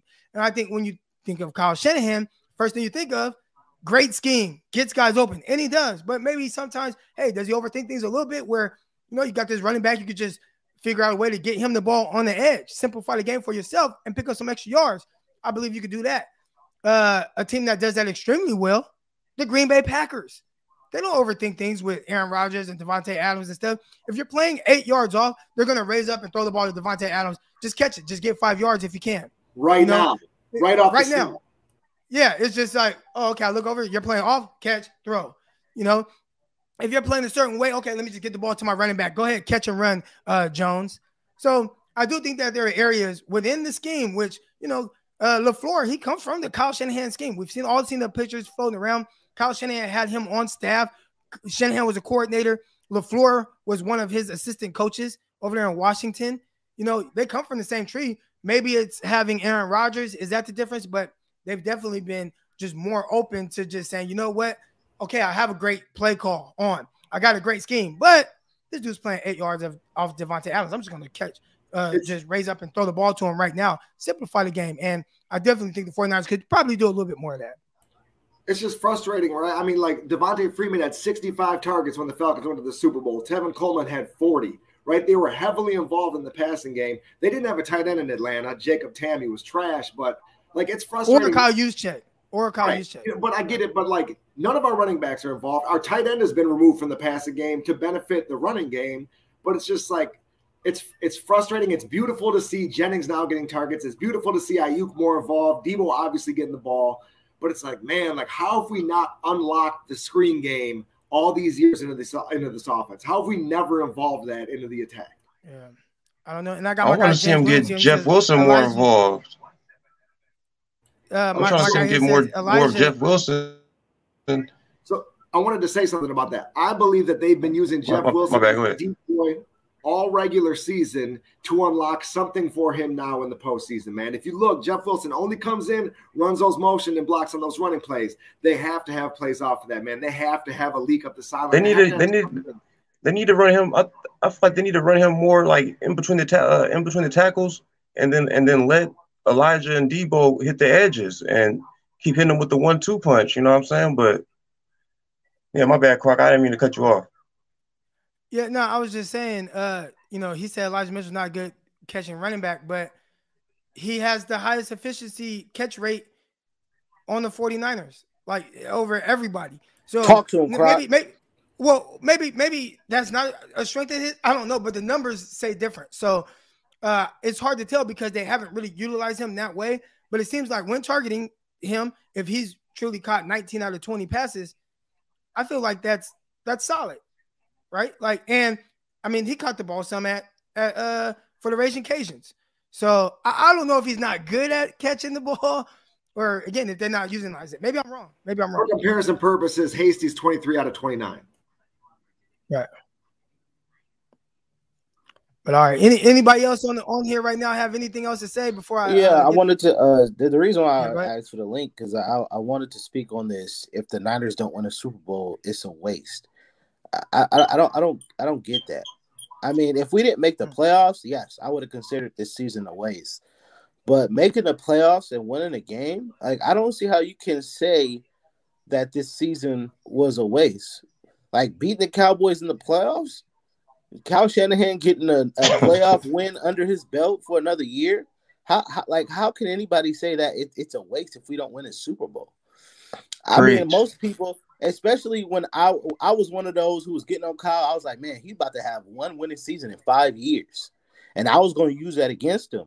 But now he has two winning season in four years. He's got uh, a year, another year where he's got a playoff win under his belt. So I don't understand how anybody can say, "Oh yeah, this is a wasted season" just because we don't win the Super Bowl. Are you saying that everybody who doesn't win a Super Bowl is it's a wasted season? That don't make sense to me. I- it's crazy. Like I think people maybe just coming on here just saying anything. I I, I don't I don't. Hey. Roscoe, it it, it could have been the fact that you know because Kyle promised that, and maybe he's just holding them accountable. You know, what I'm saying They it was a Super Bowl This roster, 2019 vibes, This is all Jim that York's fault. crap. This is York's fault for firing Harbaugh after making three straight NFC championships games and losing a Super Bowl and saying we don't celebrate NFC championships. Yeah. That's that's that's a that's a that's a good point. That's a good point. But Jed York, oh. look, he he- look, he he he had this team. Um, I, I, he can't say that. I mean, after what we went through those eight years of hell, I know everybody remember. You know, when we had uh, Cody Pickett and Giovanni Carmazzi, and I mean, uh, Ken Dorsey came in for a little bit. Trent Dilfer. I mean, we had all those quarterbacks. It was by far one of the worst stretches in my life as a football fan. But I, I mean, to, to to honestly say that you know it, this season is a waste if we don't win a Super Bowl, I think it's it's ludicrous. I think it's crazy, and I think it's quite disrespectful to the players and the team. You know, uh, and, especially because a lot of people didn't think we'd be here. And now to to, to Super Bowl roster comment, I, I- look, like Croc says, what what is a Super Bowl roster? Like, what is a Super Bowl roster? Most teams say they have a Super Bowl roster, but you don't know it until you actually go and go to the Super Bowl. and so, uh, I mean, it's hard to go to the Super Bowl. It's hard to win the Super Bowl. I mean, Tom Brady, he's got seven of them, so you know everybody think like, oh yeah, we could get. No, it's hard. Aaron Rodgers has only been to one Super Bowl. Aaron, the the freaking Rodgers, he's a really good quarterback. I mean, he's an all time great. He's an all time great, but he's only got one. Drew Brees, he's only got one. I mean, it's not, it's not like it's not an easy thing to go to the Super Bowl. So I just feel like to say, oh, if we don't go to Super Bowl, it's a waste. That's crazy. It's hard to get there. It's hard to win a playoff game. There's so, look, Trent Williams. He's been in the league forever, and he's got his first playoff win. So to say that and tell Trent Williams, oh yeah, this season is a waste because uh, you guys didn't go to the Super Bowl. That Trent Williams is Trent Williams said that playoff win felt better than any accolade he's ever received. Now that's what I'm talking about. Shout out to Trent Williams. So I gotta say, crap. All right. All right. I appreciate all y'all coming on, man. I'm gonna get the Before next Before we go, I want to say, uh, Go ahead. I got, I got one thing to say, Croc. One thing, one thing. Want- My last uh, comment, as far as uh, everybody wants to say, what's fair for Trey, and you know, it's not fair to to to, to say what's fair for Trey. You know, I'm like he's a he's a quarterback, NFL quarterback. He's a champion. He's a winner. If he if they put him out there to play, man, let let that man play, bro. I don't think it's going to affect him one way or another about if he wins, lose, or draw against Aaron Rodgers or anybody else, man. I just wanted to put that out there. Like, if they call him to play, give him like he's gonna have confidence in himself. Already know, but man, get behind that man if he if he is called to play. But don't act like oh you know it's not fair for him or to ask him to, to it's, it's too big it's too like nah man he's won championships he, he knows what, what what time it is and I'm pretty sure he knows that this is not this is not his his fault. Win, lose, or draw is not on him. So, but yeah, thank you, though, Croc. Uh, I had uh pressed the button. See, I gotta stop moving. There's a button right here, and if I hit that, it can't be the cord. I don't buy yeah, yeah, all these damn new cords. So it ain't the cord. I don't know what the hell happened, but I'm good now. All right, here we go. I pressed the uh I pressed the mute button. But what I was saying was, goddamn, now I gotta say all that again. Elijah Mitchell, was he drafted to be a third down back? I don't know. I think everybody looks at Elijah Mitchell and they think uh he he's uh I think they think Elijah Mitchell is a smaller back because he's listed at 5'10, 200 pounds or something like that. But at his university, he was listed heavier than that. And when he weighed in at the senior bowl, he was 218 pounds. All right, he was a 218 pound running back. But he between the senior bowl and his pro day, he lost like 18 pounds and weighed in at 200 pounds to run faster. So I think everybody thinks he's a smaller, compact back that runs hard. I don't think he's small. I think he's closer to 220 at running back, but he's just listed at less than that. All right, here we go. I don't know where everybody's at in the uh, thing, but I got one person here. So I got Ryan. Ryan, what's good? I don't know where everybody else kind of dropped out. Yeah. I think because when your um when the audio went out, they may have thought they had to jump out and come back in or something like that. Ah. Oh, we've been up for a long time. Here But go. anyway, I had a couple We had things some people waiting real for fast. long. So if you hold on, if you were in, I'm gonna get you back in. Hold on, I'll wait because there were a few people. We had uh, I know Kenneth Goldman was waiting for a while. There were a couple others waiting for for a while to get on. So um, hold on, let me make sure that they they get in real quick. So I just sent the link. That'll be the last group though, because you know what I'm saying we've been on here, uh, you know, approaching 20, two hours. All right, here we go. Uh, uh, there we go. Dang, man, got booted. What's going on, Croc? I know, my bad, man, my bad. Here we go. Uh, that ain't it. That's probably gonna Hey, have Croc, to be can you hear me? go with. All right, I hear everybody. So let's go, man. Y'all, y'all go ahead. Roundtable discussing. So I want y'all to listen. Y'all the last group. Hey, Open up and talk All right, about real this quick thing. if you were talking with your homies. You know what I'm saying? You, right. it's homies talking. right. Let's go. Let, let's let's go ahead. So since y'all was my homies, right? I'm gonna go back to the early thing about Jimmy G and this Trey Lance situation where everybody talks about, well, I feel comfortable with Jimmy G and the game plan, and we trust him, and that the rookie don't know the playbook or we're not as confident with him in the playbook. But throughout this whole year, especially like the first half of the year, we had we was like a third ranked, third down conversion team there is. We seen on more than four games where we went five and out in the first half, where our offense was sputtering, couldn't get anything going, and we have a quarterback. But then when we talk about trade playing now, oh, he's a rookie, he's not comfortable with the playbook. Kyle Shanahan don't know how to play, like you know, call plays for. But I'm like, so it's okay when an eight-year veteran is sputtering, we get three and outs, our offense is in, in nail, we can't move the ball. It's cool with, when he he can't do it. But then it's the rookie title Trey Lance. That never makes sense to me. You see what I'm saying? So like the game against Houston, oh his first half is because he's a rookie. Um, they can't you know, get a footing.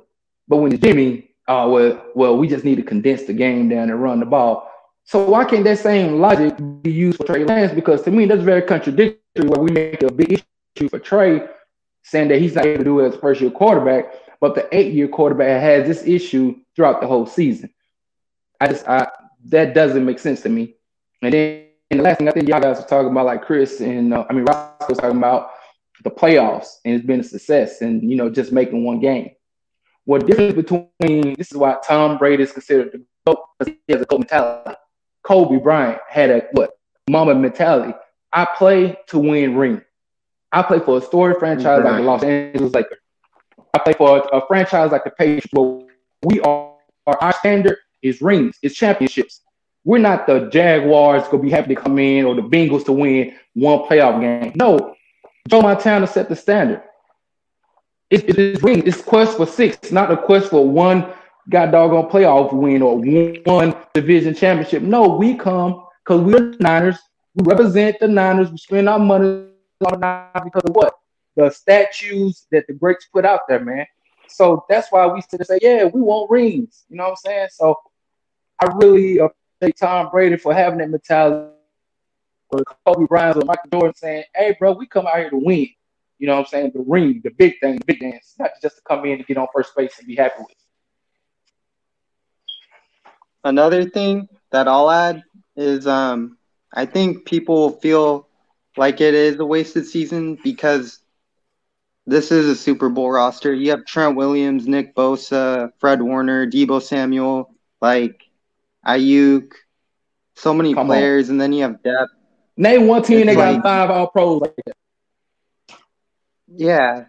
Yeah, It's just like it's just like if uh if we don't make it and it's because of one pl- well if we don't make it it's just like it's just gonna suck man and and I seen Trey play and like I like what I saw like but that's how I feel Yeah, to touch on the uh the waste of season thing, it's it's not it's, it's just it's a wasted season of Trey's development. You know what I'm saying?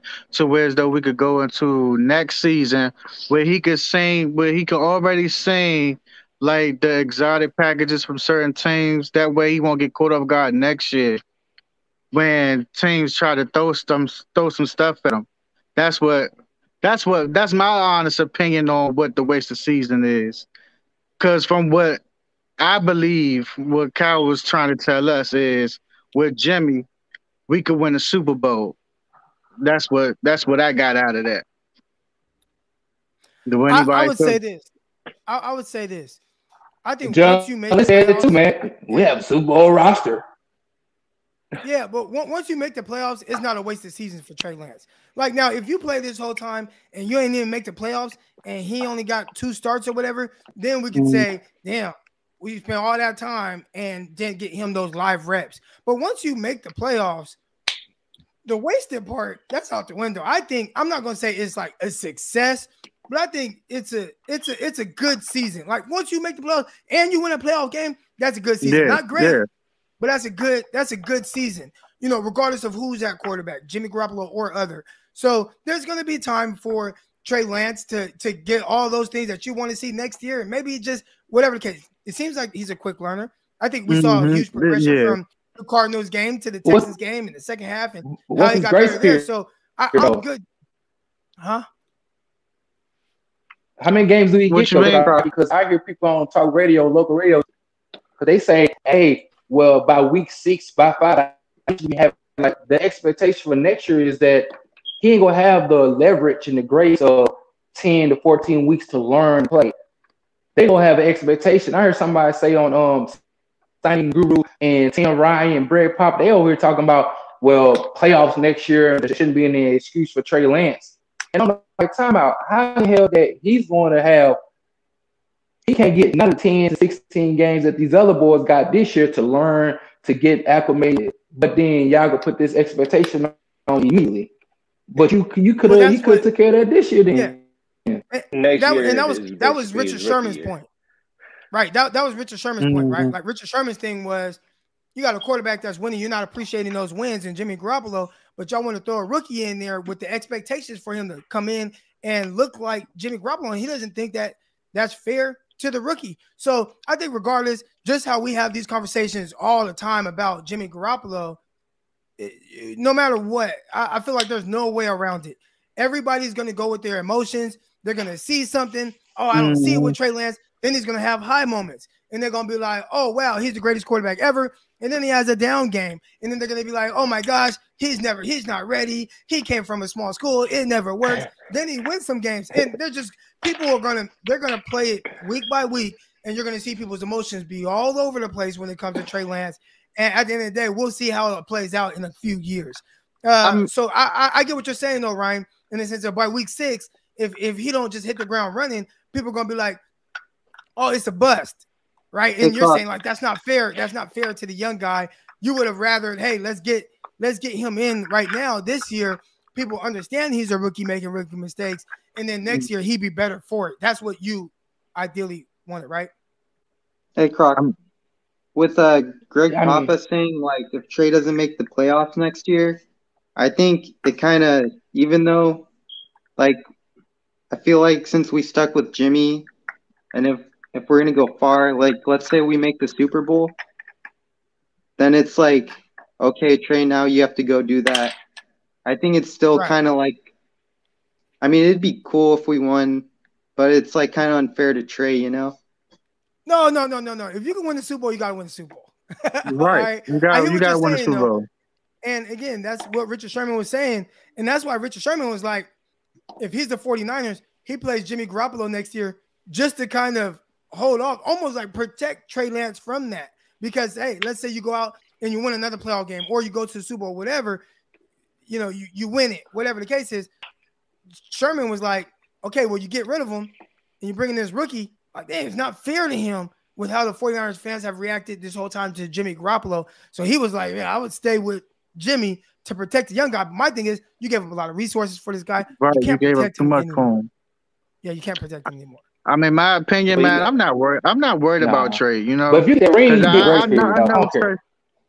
You gotta see it from a front office perspective too, though. I, I you know, said, man, like man, wise, as like what I contract. wanted, what I see in what I see in Gar- uh, in, in, uh Trey is kind of what I Mm. was looking for in Jimmy Garoppolo, and that was to show growth.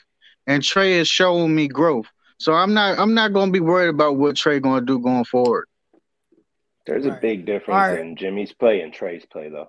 Like if you get I'm not Jimmy talking. like I'm not. five No, I'm not talking about the like to play. like a play develop, like you know he's gonna crumble though. Like if you see a play last longer than five seconds, you know he's gonna either do like a doy doy play, or we- he's Mhm. gonna just like take a sack second, do something dumb with the ball.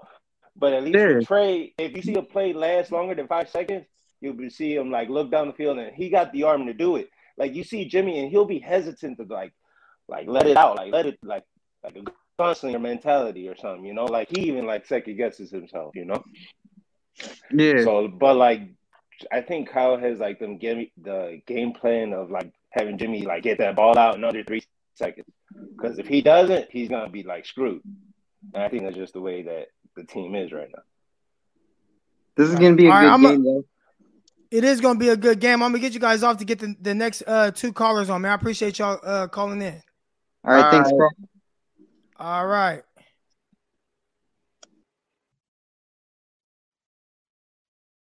Here we go. Boom.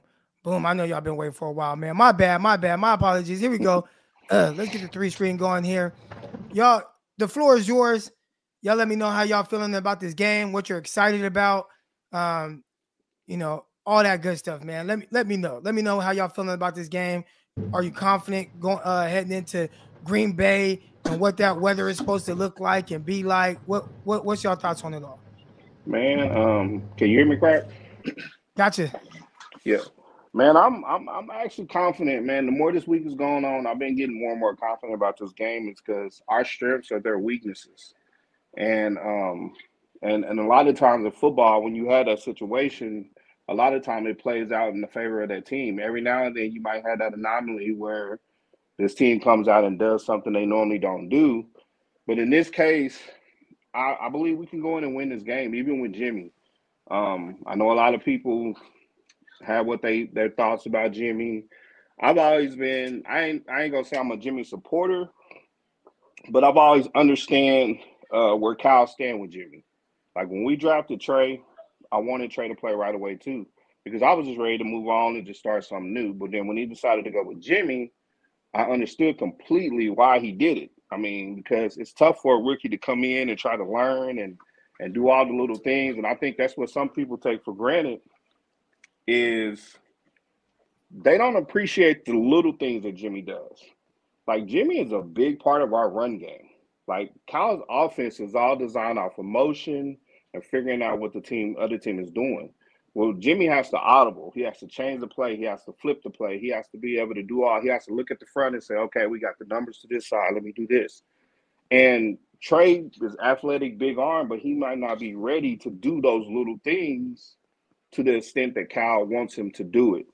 So I see why Kyle wanted to take his time with Trey, give him some time to learn. Man, I don't I don't think it's a waste of year. I think I think Trey benefited a lot from sitting and learning and watching. So that way, when he steps into that moment, he'll be able to handle that pressure a lot better than he would if he was just thrown to the wolves. But yeah, that's just my take on that. Snapper G, how you feel about that? I agree. I agree with everything he just said. Um, it's a tall task, man. I mean, this is a big game. We got this, I think, because uh, I mean, I know we talked a couple of days ago and we talked about uh, uh, Aaron Rodgers and you know him getting rid of the ball quickly, but shoot, man, I hate him having the ball too long because if he can buy time with the pace, that means the ball is going deeper down the field. So him getting the ball out of his hands early, I think is a, it's a benefit to our linebackers. and you know, I think we can stay in the game like that. But long developing plays from Aaron Rodgers, it can hurt. You know. Yeah. But I think we got a very good chance, man. I'm not scared of Green Bay, man, at all. For real. Um, like like people been saying all day. I mean, they barely beat us, and we went at our, our top tier when we played them the first time. So we ready. I think we ready. Yeah, definitely. What what what'd you think about that, Jeffrey? No, I agree with everything both of them are saying. Uh, uh, I just Uh oh. Uh oh, we lost Jeffrey. Uh, I mean I'm back. Oh, there you go. You're back. Uh oh, lost him He's again. going again. Uh, Uh, Can you hear me? there we go. Yeah, gotcha. There you go. Gotcha. All right. I think there's a couple keys to the game that uh, that I think are going to benefit us. I know that I've, uh, I've I've talked to a few people that were saying that uh, Green Bay has the worst uh, special teams numbers in all the league right now. Um, I think if we're putting Deebo back uh, to get the ball, I think that we might be able to come up with a few plays in, in that respect. Um, I was also listening to the cutback crew uh, yesterday. They were talking about defensive pressure, the offensive line getting pressure on the quarterback. And I know that Aaron Rodgers has uh, hasn't thrown very many picks this year, but we do pretty well against him whenever we, we get picks. Uh, I, think the keys to that, like they were saying, that um, the last five games, our offensive offensive line has had uh, uh, pressure on the quarterback more than 54% of the time in the last five games. We're, we're almost number one when it comes to uh, sacking the quarterback and getting pressure on the quarterback, which might lead to Aaron Rodgers throwing us a couple balls down the field.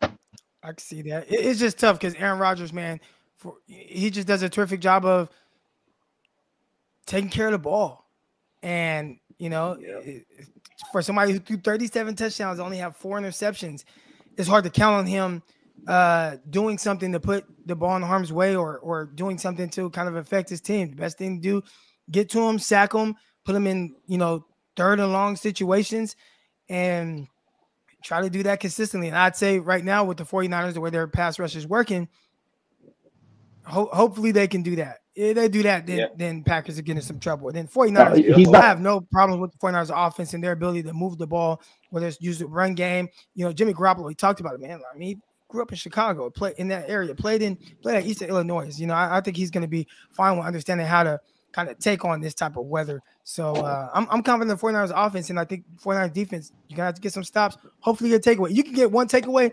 that'll swing things big time for the 49ers. I see. I see a takeaway at least in the special teams. I'm hoping that's what I'm hoping for. Uh, uh, they just have they have the worst special teams in the league right now. I think that that's a big uh, big thing that we need to try to focus on. Um, also, getting pressure on Aaron Rodgers. He's not he's not as athletic as far as like running uh, out of the pocket as Dak Prescott or uh, Kyler Murray. You know, I think that we can put pressure on that dude and and force him to get the ball out of his hand. You know what, Croc? I, I've been thinking about I kind of have a, a New York Giants feel to this season when they went on when they went in and beat the Patriots because that's that's always been the Achilles heel to any great quarterback is get in his face and put him on his back. Yeah. And that's what we do. Mhm. That's what we do best. And if you can do that with it as a defense, you have a chance of beating any any quarterback. Brady struggles when he don't have when he has pressure in his face. Brees struggle. Every quarterback, when they have people in their face, they're not the same quarterback that they normally would be. So looking at just looking at that, to me, our chances go up. And I and because I, I, do feel like the Packers, when I hear the Packers media or people talk, they are a little. We got the better quarterback, so we're just going to win. And it's like mm, they don't always play out like Right. that. Like we we we have the tools needed to to go beat a great quarterback. Like I said, run the ball, put him on his back, and we can. And the fact Yo, that I we're really good at both of those, ah, man, I, I like our chances. I, I watched all those wild card games and, and and watching our pass rush compared to all the other teams that we're playing. Man, we're nasty. I just think we get in there and we cause problems, man. Yeah. I think all this all this Jimmy talk, man, is it's draining because when we got Jimmy Garoppolo has we've been to the Super Bowl. Yeah, he made some mistakes, but I also think if Kyle continues to run that ball, you know, that's a whole nother ball game too. Because Yeah. Mostert got five yards on the Mhm. first carry.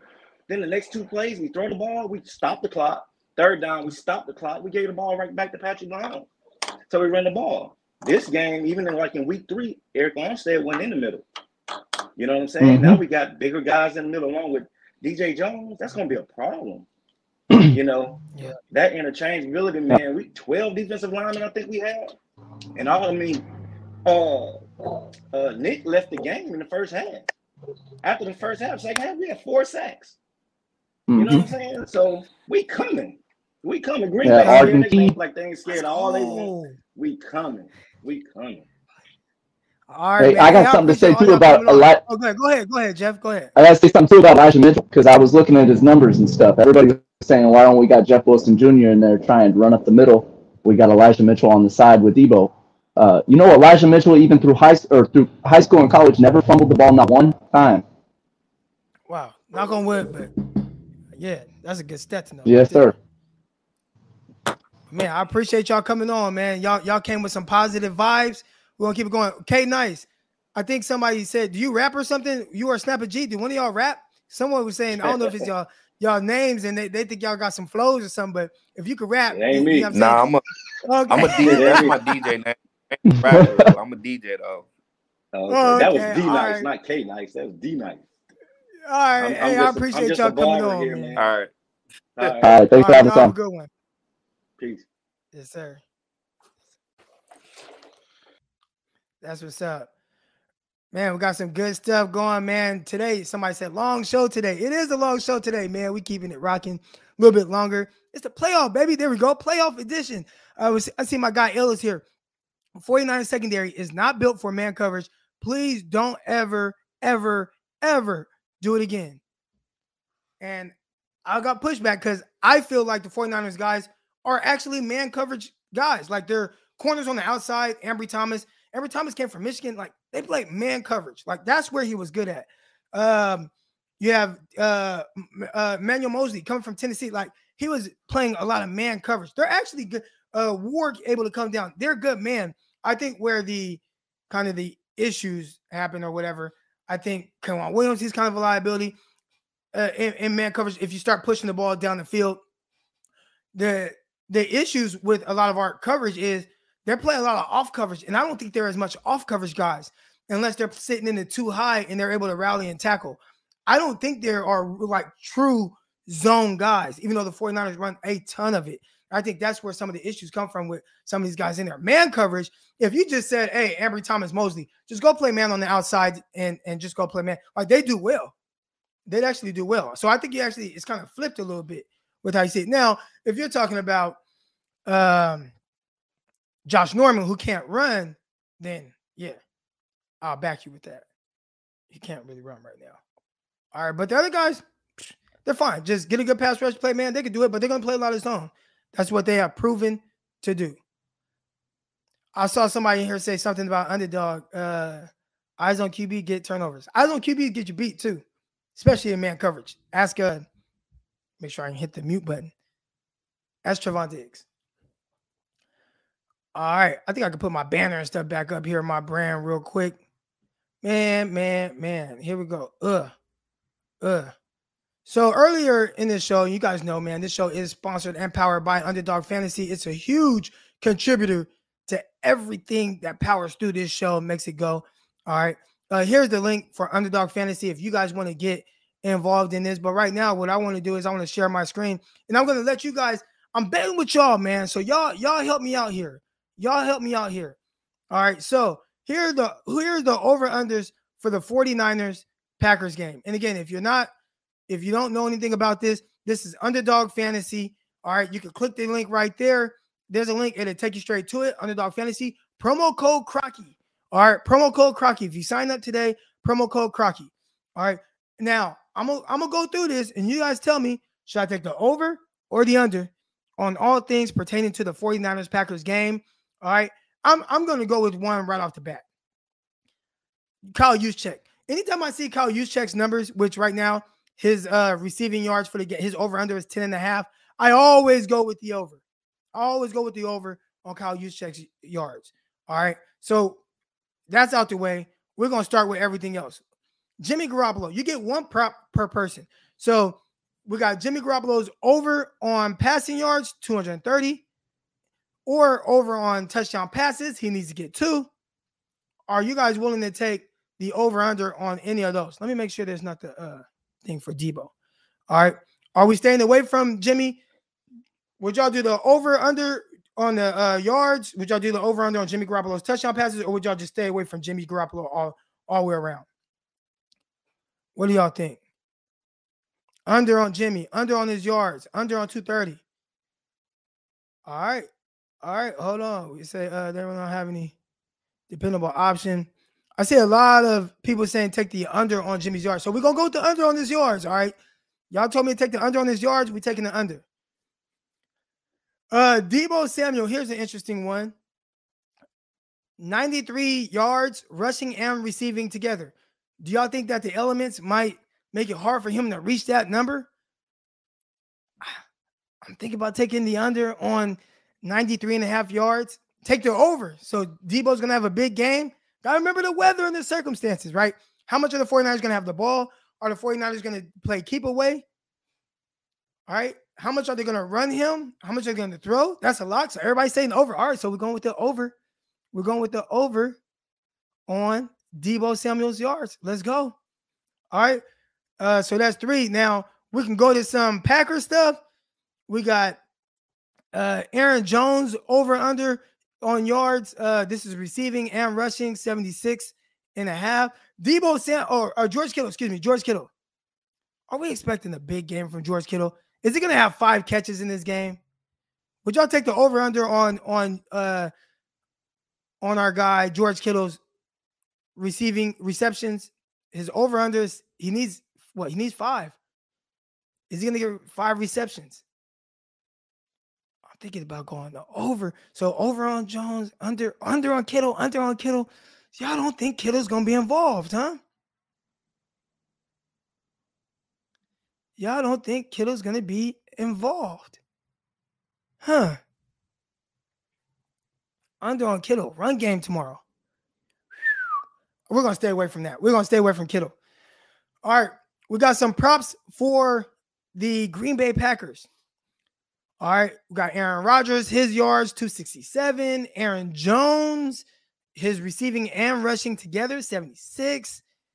AJ Dillon, uh, is he going to hit 40 rushing yards? I think if there's anyone that's going to be the under, it's going to be the under on that. I'm going with that. that. I'm making an executive decision there. And we need one more. We need one more. So who is this? A tight end? What numbers does he usually get? Oh, uh, he's giving 13 yards. So against Detroit last game, he had six six, but uh uh uh oh 15 yards. He had 66. So here's their tight end. He had 66 yards in their last game, but typically he doesn't get a lot of targets. It looks like uh 11 yards in the previous game, five yards. They're over under. You can do this. We can do this. We can either pin him against Jauan Jennings. All right. So this is the cool thing. They call this rivals. All right. So is this tight end gonna or is it gonna have 13 or more yards less than Jauan Jennings? Who do you think is gonna have more yards? Jauan Jennings. And if you think it's Jauan Jennings, is it gonna have 13 more? If so, we can go with Jennings. If not, we can go with the tight end. What y'all think? Who should we go with? Again, uh, jo- Jauan Jennings is giving him 13 yards.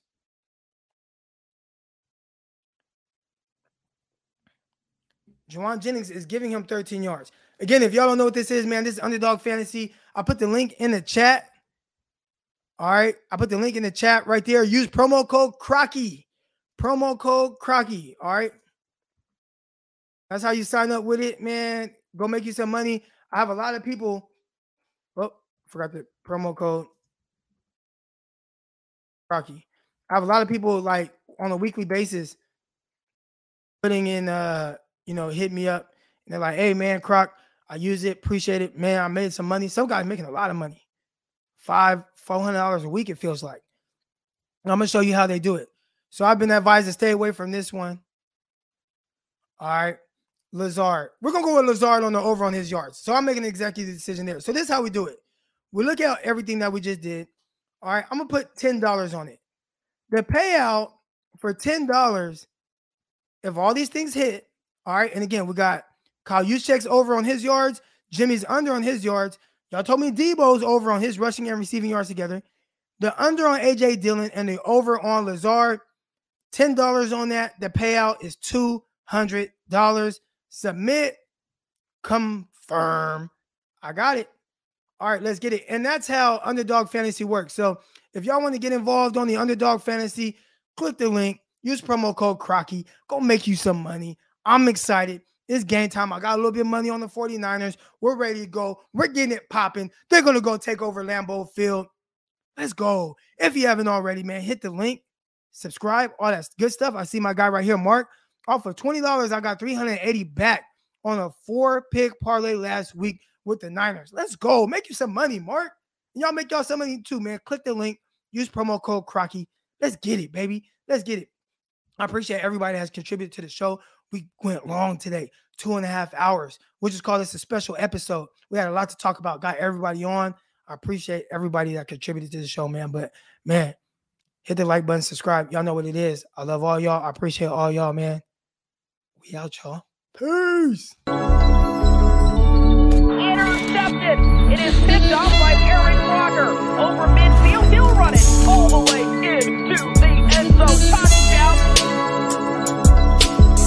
Croc Talk TV podcast. Peace.